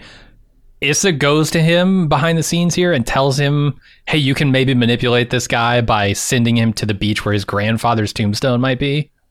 yeah i'd buy that you wouldn't I would like to see that if that's the case. yeah they if that's the story things, you're trying to tell, tell it. I felt like the Laurent they could have maybe set that up with him like one eye opening or his eyes open after Daryl leaves the room because they didn't give us any consideration that you know especially no, they want to preserve the surprise above all. That's all this show cares I want to talk. about. ab- I want. I, want to wait to get to there so I talk about it. But uh, Yeah. but okay, going back to this on first and second watch, I actually found this really moving. Even if it is a coincidence or if it's uh, it's a it's a gambit by Losang, uh, the idea that like Daryl would stumble across this this uh, Normandy cemetery, and and again, I don't understand. I, I it's my understanding that most of the nearly ten thousand dead servicemen here are from the Omaha Beach invasion. So it'd make a lot of sense if Daryl sees this and recognizes its significance. Which why wouldn't he? Um, you know, he might be like, God, I don't. I wish the old man was Jewish because it'd be a lot easier to find the stars amongst the, the crosses on this cemetery. But Uh-huh. but like the fact that like Daryl, he's right there where he needs to be. Why wouldn't he take the rest of the day to try to find his old man's dad's tombstone? And the fact that As he long did as he can find meet it, the he had- boat, yeah. he found that moment and he had that moment and i thought norman reedus like he's done so many times this season sold this kind of semi ridiculous idea and yeah have we actually got to the storming of the beach Uh, not yet. No. okay Uh, I was Uh, but yeah I, like i said half of this. i Uh, I don't. I this again. The show absolutely gorgeous. The every bit of the cinematography that happens between him leaving the nest and going to Normandy is stunning. Like there's a sun sunrise sequence where he's walking over this fr- uh, f- uh, uh, fog shrouded, mist shrouded meadow. Uh, there's him walking on this like craggy kind of like coastline. It's just just amazing, amazing visuals. In in this mediocre show, it's insane. Agreed. Yeah. No, it looks beautiful. Uh, Daryl Dixon, an anomaly amongst his family. I mean, you had his grandfather who seemed to kind of, you know, Dixon, Daryl frames it as like, oh, my grandfather left his pregnant wife and went off and died in some foreign country. He seems a little got bitter about it, but like, Right? well, no, he he specifically says he left. Like I, I, I don't know. I think he said he joined up or something. Um, Uh, and Daryl frames it one way, but like the other way you can look at it is he was trying to save the entire fucking world. like it's a noble cause. Uh, and then you got his a father of people who volunteered for that, that war. Yeah, like because it was. Um, if you gotta, you got you gotta uh, draw a, a line around some kind of righteous war or battle. Like it's hard to say no to World War II being on the Allied side. but, but then you got you got his father who was a real piece of shit. Um, hmm I don't know how much of that to attribute it to him being fatherless, because that's the effect that this has here, right? His grandfather dying, his father grew up Daryl without a father, a, quite a bit of credit on that. Yeah, but Daryl grew up without a real father. I mean, not without a father. Maybe it's the counter example where it's like a, a counter role model can turn you into someone better. But then you look at Merle and you say, well, it didn't work on the whole family because he was a real piece of shit too. So I'm trying to wonder- I'm trying to figure out what they're doing with the fatherless boy thing because obviously this connects back to Laurent. The thing is, is like, uh, does the show realize it also equally connects back to Rick's kids? That like they are literally. I'm not sure if it does, yeah. They don't have a they don't have a mother or a father. Yeah, and like and Daryl was their d- was their surrogate father or his- whatever. Yeah. Yes, adopted at least uncle, godfather type thing to them, Mhm. and yeah, everything you can say about Laurent applies ten times, I think, to RJ and and Judith. Um, Yeah. so yeah, I don't know. It's uh again, I I think they had so many things that almost worked in this episode. I just kept on, and even like I so they do like they do the little stuff. Like they got this YouTube rec or this U2 record uh, needle drop that I thought was really brilliant, and I'm going to talk about that in a minute. But down to the fact that the Normandy uh, cemetery, cemetery, it was like I guess essentially established the day of the invasion. Like there was a staff sergeant that had thousands Huh. of bodies he had to bury. Started He's like. I'm taking this patch of France and I'm getting to work. And its original name before it became the Normandy American Cemetery and and the memorial was the Cemetery of Saint Laurent. Oh boy. And it's like if this show Uh-huh. was the fucking prestige show that it wants to be, when you get if, if I did that research, I'd be like, fucking bravo. Mm-hmm. Oh my god, that's the cherry on top of a delicious sundae. But The Walking Dead does this. They just sprinkle these cherries on Yeah. dog shit. and it's like, well, you don't get credit for putting cherry on dog shit. Yeah, sure it tastes better, but it's still not good. Yeah, I mean, I guess if I had to eat dog shit, Uh-huh. like a maraschino cherry on top. Yeah. But I'd rather not have to eat the dog shit. So and, and like just- I could see, like let's say, okay, maybe he didn't know that. Maybe Losang didn't know that his actual grandfather would be in this cemetery because how could he? But he would know what it might represent, right? Where Americans came over and liberated France, freed the French people, and he's hoping that this will inspire Daryl to return and do the same uh, with his people. But it, that still that still doesn't feel right to me. It, it's like I, I don't know that not all of those dots are connecting to me. There's still No, something weird about it, and- and the fact that they literally put his grandfather. I I, I almost wish they had left that out because then their message would be stronger yeah, and I be more know. Focused. Because I- now I'm- it's I'm a it's personal in a way that is is kind of a little a little too much for me. And like I said, I've been I've been more open to the things I've been trying to do this season for whatever reason, and even I like the best I can say is this can't like this. These are really good ideas that, with the right execution, would have worked, and they just didn't put the execution into it. Probably because they're not capable of it. And then Not there's the whole they- offensively like uh, Americentric view of it, right? Where you're like, oh yeah, France needs an American hero to save them. It's yeah, it's undermined that's by an that interesting too. subtext that I wonder if they even recognized is like. That's what I know, mean. yeah, with the storytelling of The Walking Dead, I but also sure like I don't didn't. know, like I get it where it's a problem to, especially in a, a, a very freshly post-colonial asterisk mark, not actually post-colonial world to like be sensitive about that. But like honestly, and I kind of said this at the beginning of the stage, like if you're in NATO. We're you're open game for any kind of like storytelling device. You can be the word like if eh, like a Frenchman, German, Swede. You can be the worst kind of stereotype. You can be the worst kind of hero. You can be the worst kind of. You can be anything. Like I, eh, I don't think we have to give you special like cultural consideration anyway because like you're in our fucking gang, man. You know. Okay. Like Yeah. as like as a very like it's like you got to tread carefully when you're talking about like African countries and cultures and Eastern cultures and and and and things and and and uh, you know Native uh, American cultures and things. But like fucking NATO allies, nah, man. There's no there's nothing sacred between us. I don't think so anyway. All right. Make fun of our accents, our food, our our our culture, and you know, I, shit. If you if you don't like it, uh, I don't know. Yeah. The problem being, I'm sure they didn't Take it out. Take it out on this the next Atlantic War Games, I guess. Kick kick our asses Sure. on, on the Atlantic battlefield in, in, in our in our next war game. Mhm.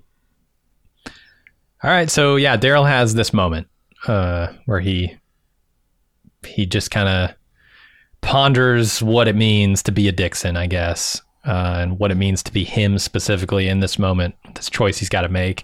Then he sees the boat out on the coast. He flags it down. Um, some walkers try to eat him, but he fights them all off as he makes his way to the beach.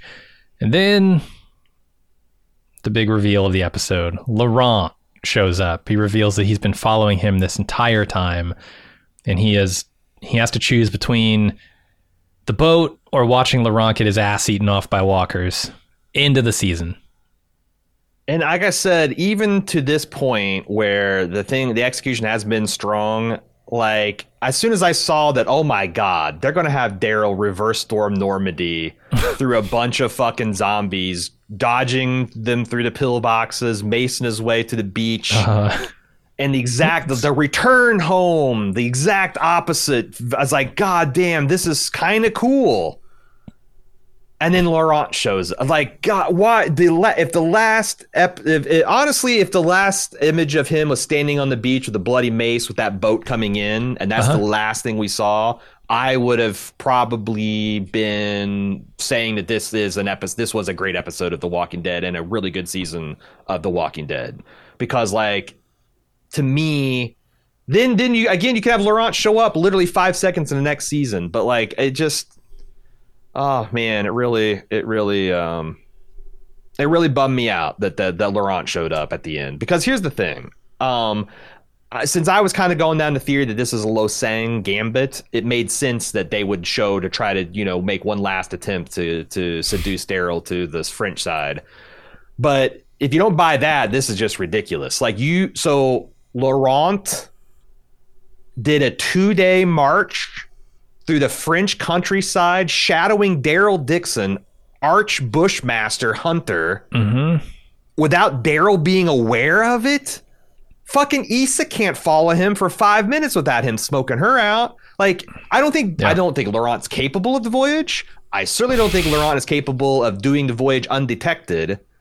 And I also think that Laurent's going to die. I don't think Daryl can get up that beach. Like those can't. zombies are like five foot from him. There's like they did Yeah. this crane shot showing me, convincing me utterly that Well- Laurent's going to pull the like zombie Yep, magic yep, thing, yep. which wa- wasn't even real, by the way. That was a dream, or he's going to die. But but it's a it's a it's a prophetic dream is what it is, right? Like that's Mm-hmm. why they showed that before. It has to be.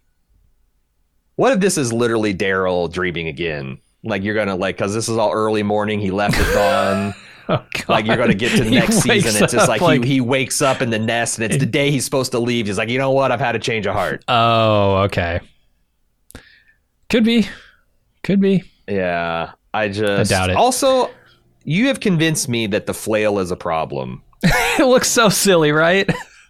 And it's the same thing over, but I Uh-huh. kind of think that that like Norman Reedus is like, guys, I'm like in my 50s, uh, my shoulder is fucked. I can't like if you won't let me use the crossbow, then I can't just be dual wielding knives and axes like I used to. Give me something where I can just kind of swing.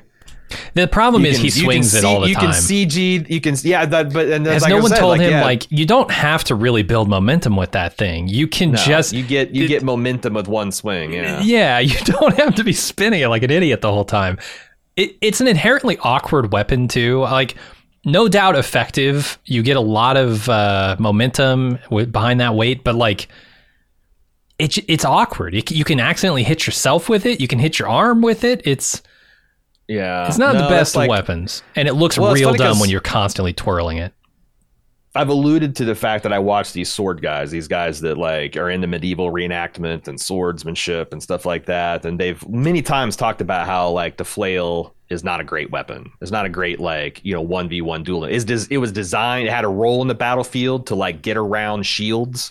Like Sure. if knights had a big shield, you hit that and it hits and it breaks their arm anyway or it hits their head.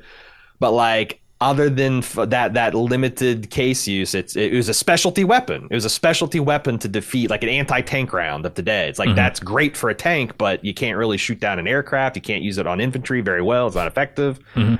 And and the, the the other thing is like also when you're using it, you it just doesn't have the versatility of like a pole arm or a sword. You can't block with it. You just really can. You have diagonal up and down strokes is essentially. And everything they said, I kept on wa- as as as like, oh my god, it's the same fucking move over and over and over again Yeah. because you can't do anything else with it. Right, right. You know. Yeah, And it's- I yeah, imagine it's it's, effective problem. for cracking zombie skulls. But yeah, it's just it's the it's just thing. not fun to watch Daryl kill zombie after zombie with the same fucking move. Um, Well, Daryl is that, right? Like the the defining characteristic of Daryl is that he is a niche kind of guy. He uses a crossbow. Who uses a crossbow? They're cumbersome to reload. Takes forever.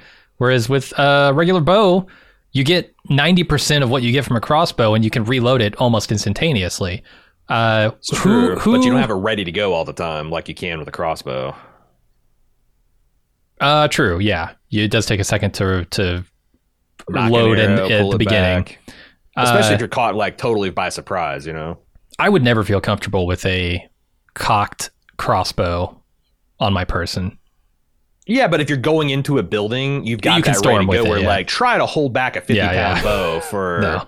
10 seconds. You need to acquire a target takes to sweep you- a, a building, for example. Yeah. Yeah, totally. Uh, and then you know he uses the motorcycle, which I would argue is very effective. I, I think a motorcycle is probably the a vehicle if you want one in the apocalypse. Um, Oh yeah. but it's also niche. and Not a lot of people out there riding bikes. A lot more cars. And I also like they introduced his sweet ass knife for one episode that I guess the boys in Maine took from him. But like, god damn, that thing is. I, I kind of want to see him using what's essentially like uh, I don't know, like uh, like a, a Roman centurion sword. That's like it's huge. It's like 18 inches long. I kind of was hoping to see him use that, but we got him using his shitty trench knife. World War One trench knife and and the flail that he got from a castle, a Uh, nun castle. his, brass knuckle knife is that the one you're talking about? The trench Yeah. knife. Okay. Mm-hmm. Yeah. Uh, I don't know about this flail. I think he needs to drop that thing. Drop the Morning Star. But I do wonder if it's like it's like it's it's easy for Norman Reedus because also I I believe ever the chain and the ball is not real. I think it's Oh yeah. like CG. So it's like the the, chore- the choreographing of that is so much easier. You know? CG. Why wouldn't they just make it like rubber or something? You spend all that money Uh, CGing a flail, and you, You can, might be right. I just assume that that's why he's always spinning it because it's you know a lot easier to to model that way, and then you don't have to worry about accidentally hitting a stunt person. You know. I just think the directors tell him spin it more. It looks cool. I disagree. Faster, more cool. intense with the spinning. Yeah. Um, I thought the needle drop of U2's uh, seconds, Uh huh. you know, is interesting because the backstory on that is that's U2's first song that Bono wasn't the lead singer on. The Edge sings the first two Hmm. verses. And it's like this is Daryl Dixon's coming out behind Rick's Shadow. He's fronting Okay. a show. hmm and it's also it's also on point in terms of its theme. It's I mean this is a like a nuclear anti-nuclear anthem, you know. Uh, but like the plain reading of the text is it just takes a second to say goodbye. He didn't say goodbye to.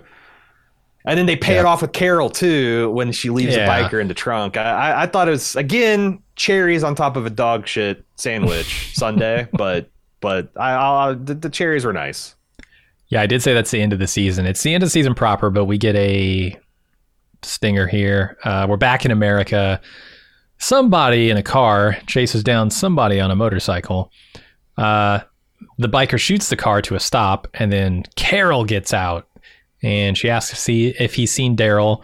He hasn't. He takes a look around her supplies and she knocks him out. And when he comes to, she demands to know where he got the bike. He says it's from a camp down the road. She locks him in the trunk, takes the bike, and heads to Freeport, Maine, because this is Daryl's bike.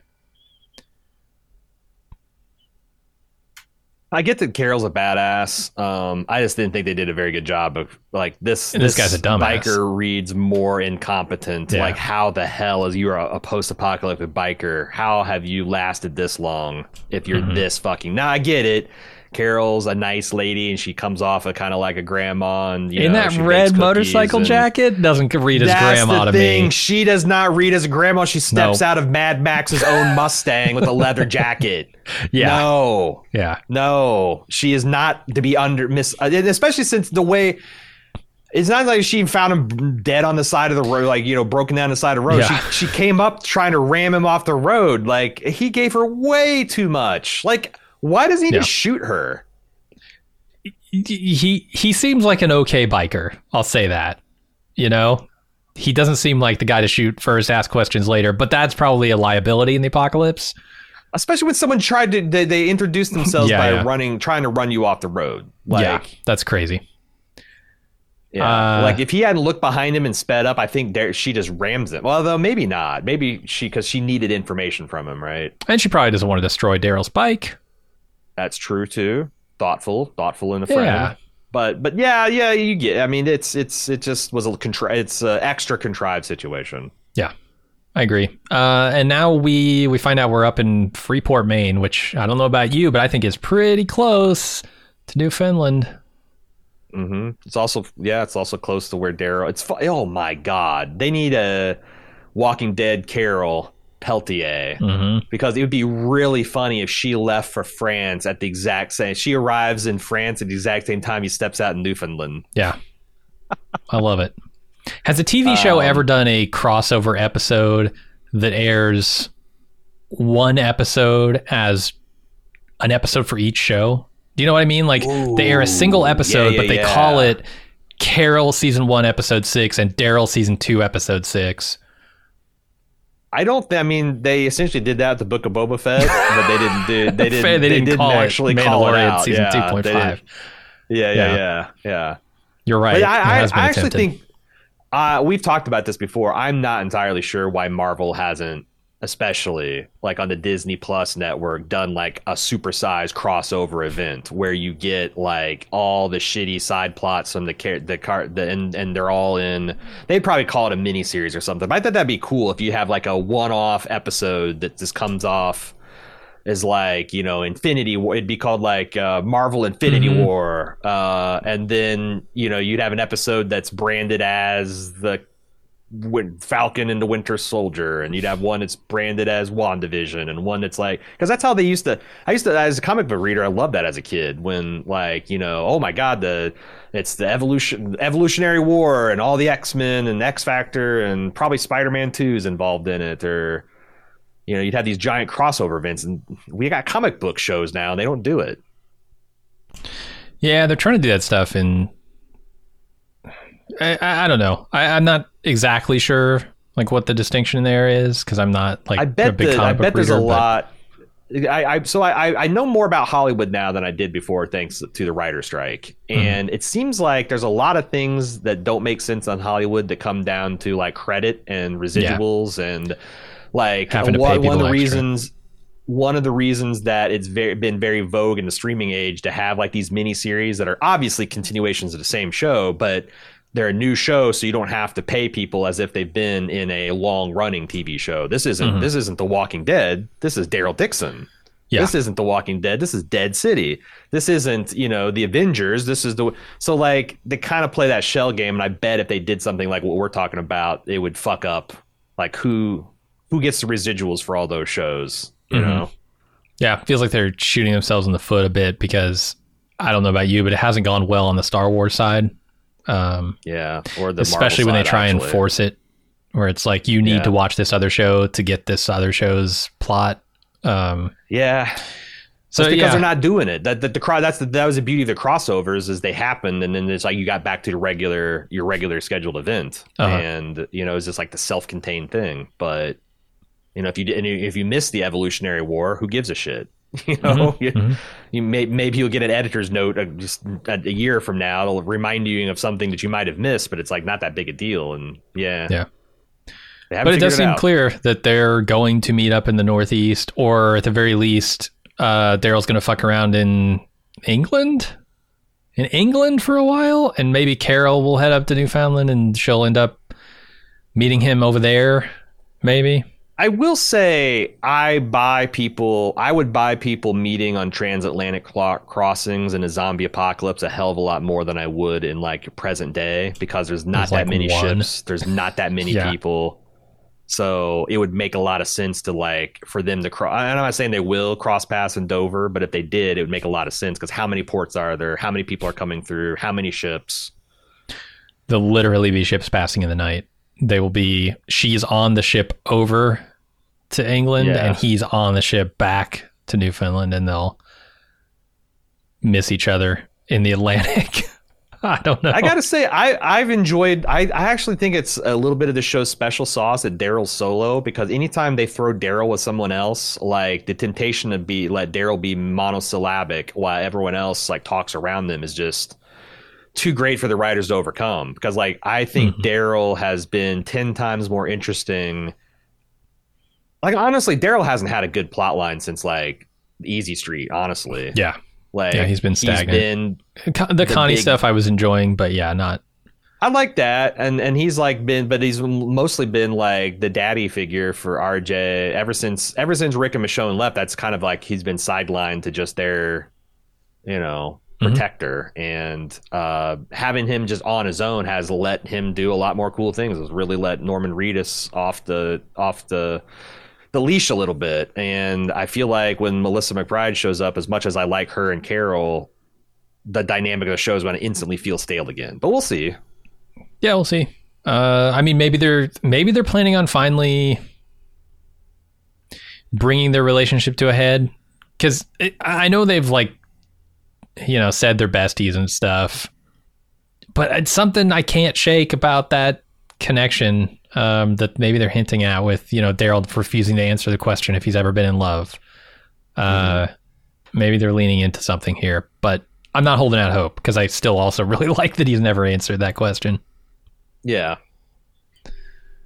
Yeah, like what? we'll like that's the thing. It's like when they finally hook him up with somebody, if that's what they're going to do, it's a lot of pressure to like. This is the one that cracks the Uh-huh. Great Wall of Dixon. Not Carol, not Connie, Man, not, woman, whatever lies between. Like, I'm genuinely curious of what is the human being that he's going to be like. Yeah, Yeah. I wanna, I wanna make make sexy times with you.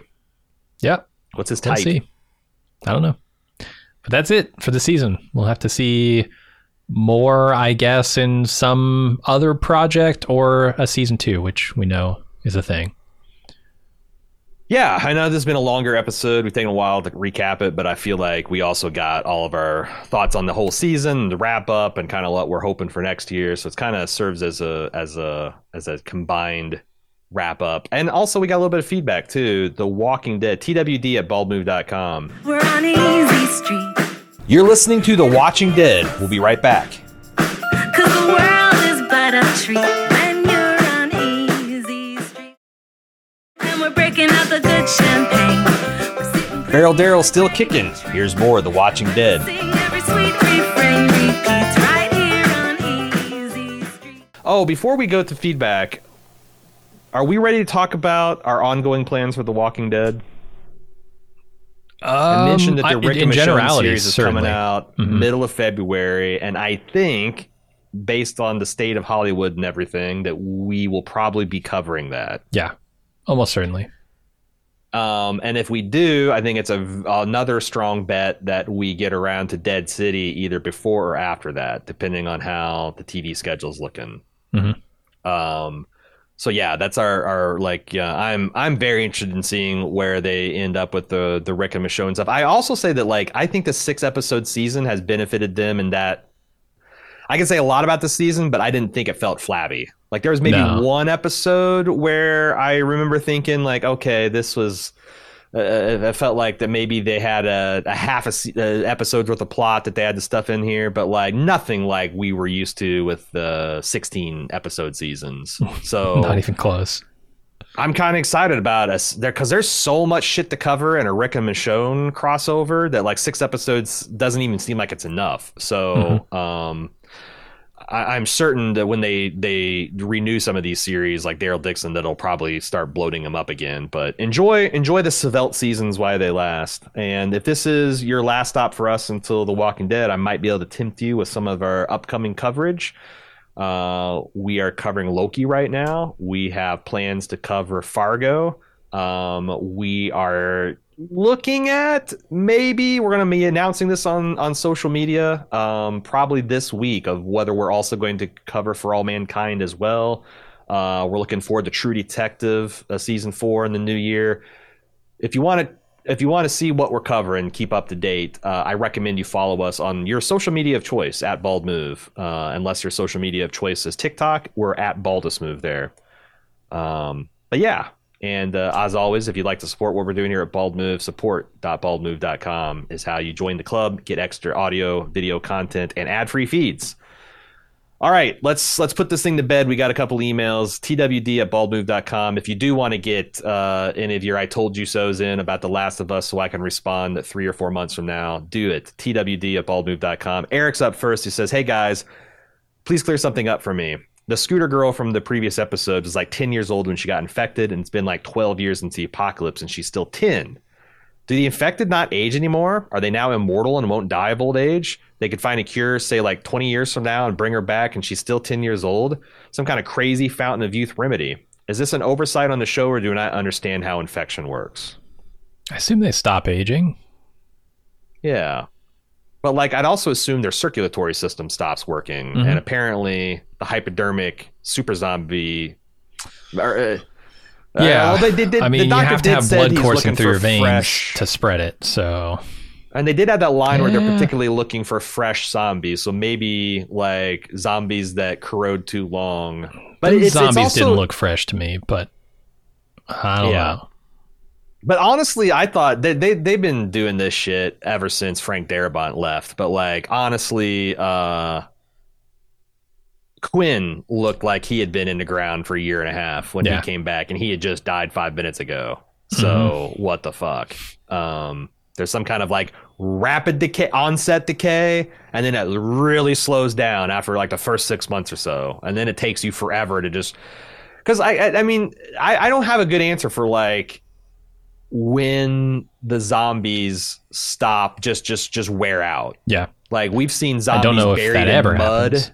Mhm. for apparently years still be viable. We've seen zombies on fire, burnt to almost a skeleton, uh, be able to reanimate. Um, we've seen zombies cut away in tunnels and things for like dec- a decade, and they're still. I Mhm. I don't know. I mean, clearly they are rotting, and like the older the zombie, the more rotted and kind of pathetic it is. But like, at what point are they just done? I don't know. I don't think the show's ever told us that. It's, it seems like never. I think you, you got it right. You got to pierce their brain casing in order to actually do any damage. Otherwise, as long as that's intact, they'll stay good forever. Yeah. Yeah, I don't know. I felt like uh, earlier seasons they were they paid a little bit more attention to that, but then as the show has gone on and on and on, it's just kind of like whatever. Man, I just watched um, uh, Return of the Living Dead again. The Yeah. movie's so good, and that's a scary case of of zombieism where like you can't really destroy it. It's almost like it's the the Which chemical itself. Remi- Uh, Is, is that the is that the one where the the the, the uh, is that the kind of funny one? uh huh. Yeah, it's the one where, the, where they they release the, abortion gas from a has- barrel. Abortion clinic? No. Isn't there one that has like I thought they had one where they oh Maybe two. a I don't remember number I two read. very well at all. But like, uh, they release the gas from a barrel and it infects them, and then it infects some corpses, and they burn the corpses, and all the smoke from the corpses goes up and falls, rains down onto a graveyard, which infects all the core.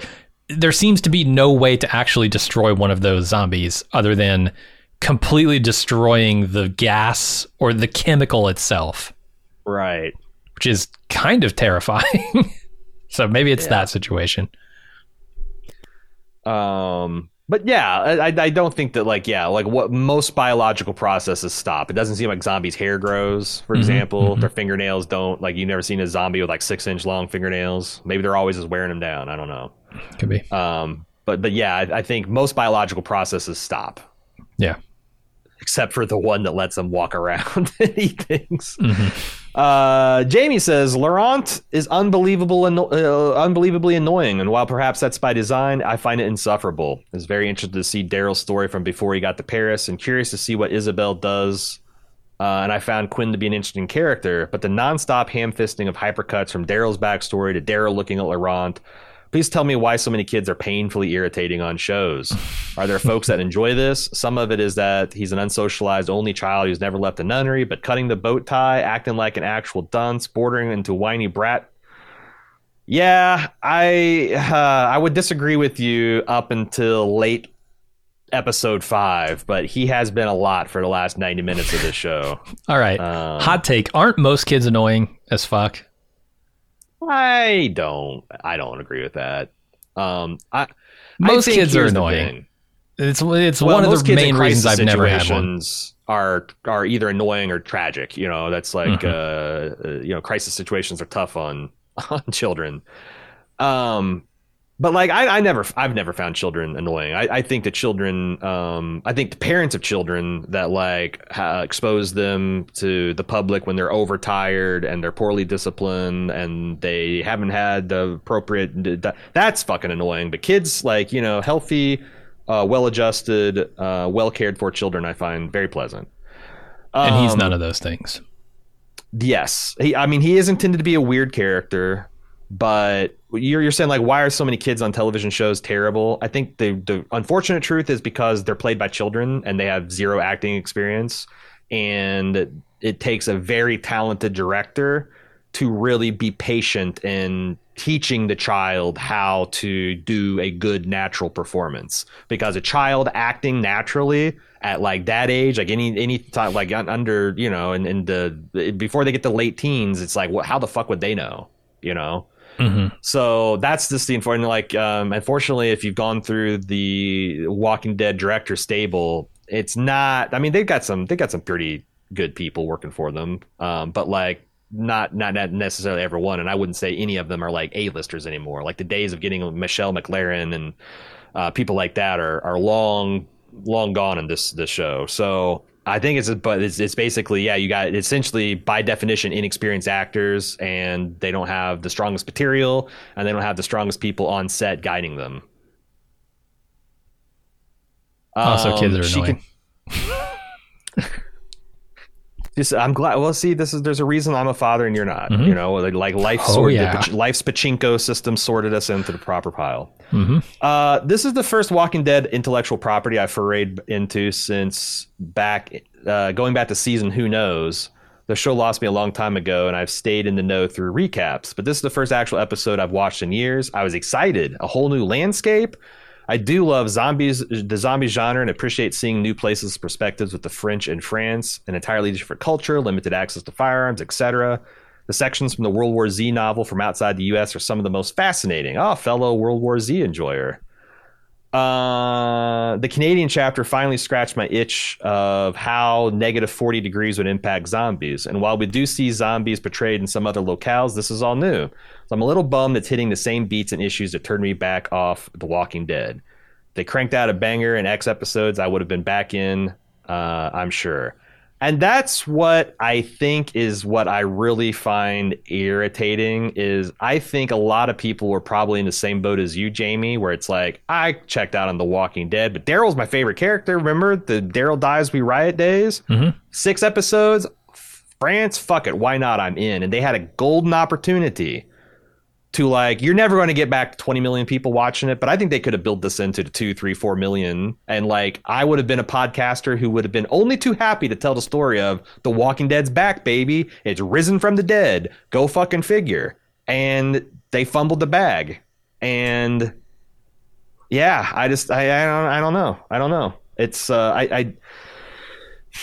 Yeah, I I've, it's- I've it's never felt like the show's a huge keeps- fumble, though. It's not. It's not like it's not going to get the faithful back though and that to that's the thing. I. I guess yeah. If if you want to say like the stakes were all or nothing, then yeah, yeah. I don't think it quite got there. Um, And in a way that like the Maggie and Negan is like, you know, nobody's coming back for Maggie and Negan, I don't think. Mhm. But like Daryl and Rick, mm, that's that's an that's that's a big draw. And they could have had the perfect two stage ignition to get a lot of people back in. Like I you know remember like late stage uh, ER when I like stopped watching it and they kept on running the commercials. It was like ER's back and it's as good as it ever was. And it's like I never went and checked it out to see if that was true. but it's something you can say if you can build a track record of having a few critics that you can hoodwink into thinking that this is. And I would have been that critic that you could have hoodwinked, and you didn't do it. So Mm. It's too bad. It's too bad. I, I feel you, Jamie. well, they better uh, bolster themselves for the Rick and Michonne stuff because that if that doesn't hit, then there are no other opportunities, right? Like above even Daryl, I think the Rick and Michonne stuff is the stuff that people care about the most. But is Rick more po- I know, I think so. like in Yeah. the grand scheme of The Walking Dead, he was more important. But it, was he ever more popular than Daryl Dixon? Uh, the combination of Rick and Michonne, absolutely. Because Yeah. so many people remember how cool people thought Michonne was. I mean, there was never a Michonne dies we riot, but but people were fucking hyped when she showed up, and I Yeah, think they and then, stayed like, that way. then- I don't think I don't think Michonne ever made a fool of herself in that show. Occasionally, No, she'd then- you know make some weird decisions, but like overall, she stayed pretty strong throughout. Um, and I, I think yeah, We the combination of. Rick and Michonne is enough to put it over the top of Daryl, but we'll see how that show goes. They need to nail that.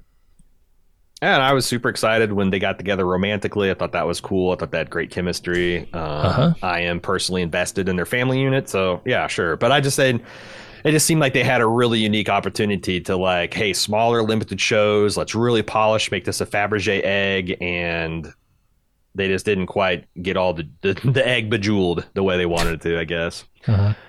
Jeff P says you joked a few weeks ago about the age uh, of smoking weed. I'm not sure exactly. Um, there's there's a there's a, something lost in translation here. Um, oh, about the about the Genet.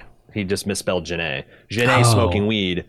Because I don't think this is marijuana. These aren't J, these aren't jazz cigarettes. These are just rolled up cigarettes with tobacco. I don't know how things work stateside, but here in Europe and the UK, they're very common as they're much cheaper than cigarettes. And 12 years into the apocalypse, presumably, they're all they have. Mhm. Um, I man, I gotta say, I I felt pretty sure that they were marijuana cigarettes. marijuana cigarettes. They were joints, especially the way that he had to double hit it. Like that she lit it for him and then pass it to him, and it went out, and he had to light it before. that, that that's kind of a telltale. hmm yeah. Not that I know anything about it because I No, live in a I've state where I and I don't have a card. But yeah, I've heard say that it's the joints that you have to relight, and the Mhm. cigarettes mostly stay stay stay lit and smoking. and that might not be true of hand rolled ones. I don't know. Maybe they put Yeah. maybe this paper they use for, but I mean, maybe it's the paper. Maybe it all comes down to the paper. I don't know. Yeah, maybe they're smoking Never really rolled a damp cigarette. tobacco, some real sticky, icky tobacco hasn't Yeah. been properly cured, The wettest tobacco. Like they're just Yeah. growing it and is- pulling it right off. They don't even dry it. glistening, glistening with nicotine trichomes. That's how that works, right? Uh huh. I think that's what they're Uh, using to turn the zombies into super zombies. By the Walking Dead standards, this was a good show. Agreed. Uh, and much better than Dead City, which this has me worried because I've heard one thing I've heard is that Dead City was not good. Dead Yeah. City was. Maybe we dodged a bullet on that. I don't know. well, should I- should I we feel cover like- it? I, I think it's going to curve back on us uh, like that one James McAvoy. What was I wanted? Uh, that bullet's going to curve back and hit us. you, you think of that as a James McAvoy movie, huh? I think of it as an Angelina Jolie movie. as, uh, ah, he's the star. I, I just I, that when I saw it, I didn't think of it that way because J- who the Because hell she was James so much bigger But- than him. Yeah. Oh yeah, I mean you could argue it's a Morgan Freeman movie. okay. Sure. He's bigger than all of them. Uh, anyway, but it was burdened by a lot of the Walking Dead garbage. But Daryl's a leading man, and subtleties of Reedus's acting were genuinely excellent. That's the, the big headline for me. Is like if you're a Norman Reedus fan, if you're a Daryl Dixon fan, I think you ate well. Like if you, You ignore ate- all the other crazy shit swirling around him, you were eating pretty good. Better than you have in 11 seasons of The Walking Dead proper. Arguably, yeah. I mean, Yeah. there's more dialogue in this show than the entirety of that True. show. True. Um, I mean, like I said, like I think at the height, like the the Doodlebug arc and the, you know Easy Street arc. Mhm. Um, I, I think that he had his moments, but but yeah, this Yeah, is yeah. his this is his stage to shine on. Uh, JP says, I do get the turn of Sad Max at the end in hindsight, but it's way too out of the blue. I got excited when they mentioned Dover. I'd love to see what ridiculous stereotypes Gimple et al. would run with in The Walking Dead UK. Uh-huh. Oh, man. hmm Uh, I bet you're going to get a lot of working class Cockney accents, and then you're going to get at least one very posh accent who's probably a villain. Mm, yep. Yep. Um, yeah, and you're probably going to get. Uh, there's probably going to be some soccer, some football. Hmm You know, Probably like Daryl's going to be like, "What? Don't we have stuff to do? What's what's happening?" He's like, "It's game day, mate," and they're going to like put on Zombie head Yeah, I mean- soccer.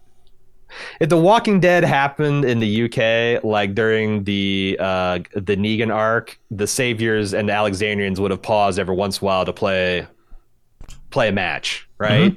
Oh, yeah. Let's let's let's let's let's solve these things on the pitch. Is that what they call it? The pitch. Yeah, they'd get a league going. Everybody'd have their team. There, for there was some ex- inexplicable reason there'd be two teams with basically the same name. Uh, they, so you could never tell them apart if you weren't from one of those places. Manchester. United and Manchester divided. Yep, Did- that's that'd be the two. Yeah. Uh, The old Flaming Cocks would go against Uh-huh, the uh-huh. Tottenham Shitters and. each one would have a Uh, song. This is me at my ugliest American, by the way. Um, We're uh, ready. the- We're obviously call us up, Gimple. We'll write this for you. We got it. obviously every baseball bat will be a cricket bat with nails Yeah. pounded through it and bar and wrapped with barbed wire. Uh huh. Uh huh. They would pronounce Negan Negan for sure. Uh-huh. All right, that's got to do it for the season. That's about appropriate. TWD at baldmove.com if you want to get some early takes on uh, the Rick and Michonne. Uh, the Ones Who Survive, I believe, is what they're going with that title. We're going to check back with that in February. Uh, again, stay tuned to our social media at Bald Move or at Baldest Move on TikTok if you want to know when and where that's going to go down. Or hey, you've been subscribed to here for 11 plus years, let's keep it going. We're, we're, we're going to be back at some point. Uh, and then, yeah, if you'd like to support what we're doing, support.baldmove.com. As I previously mentioned, that's it. We're signing off from Mont Saint Michel. Until next season, I'm Aaron. And I'm Jim. See ya.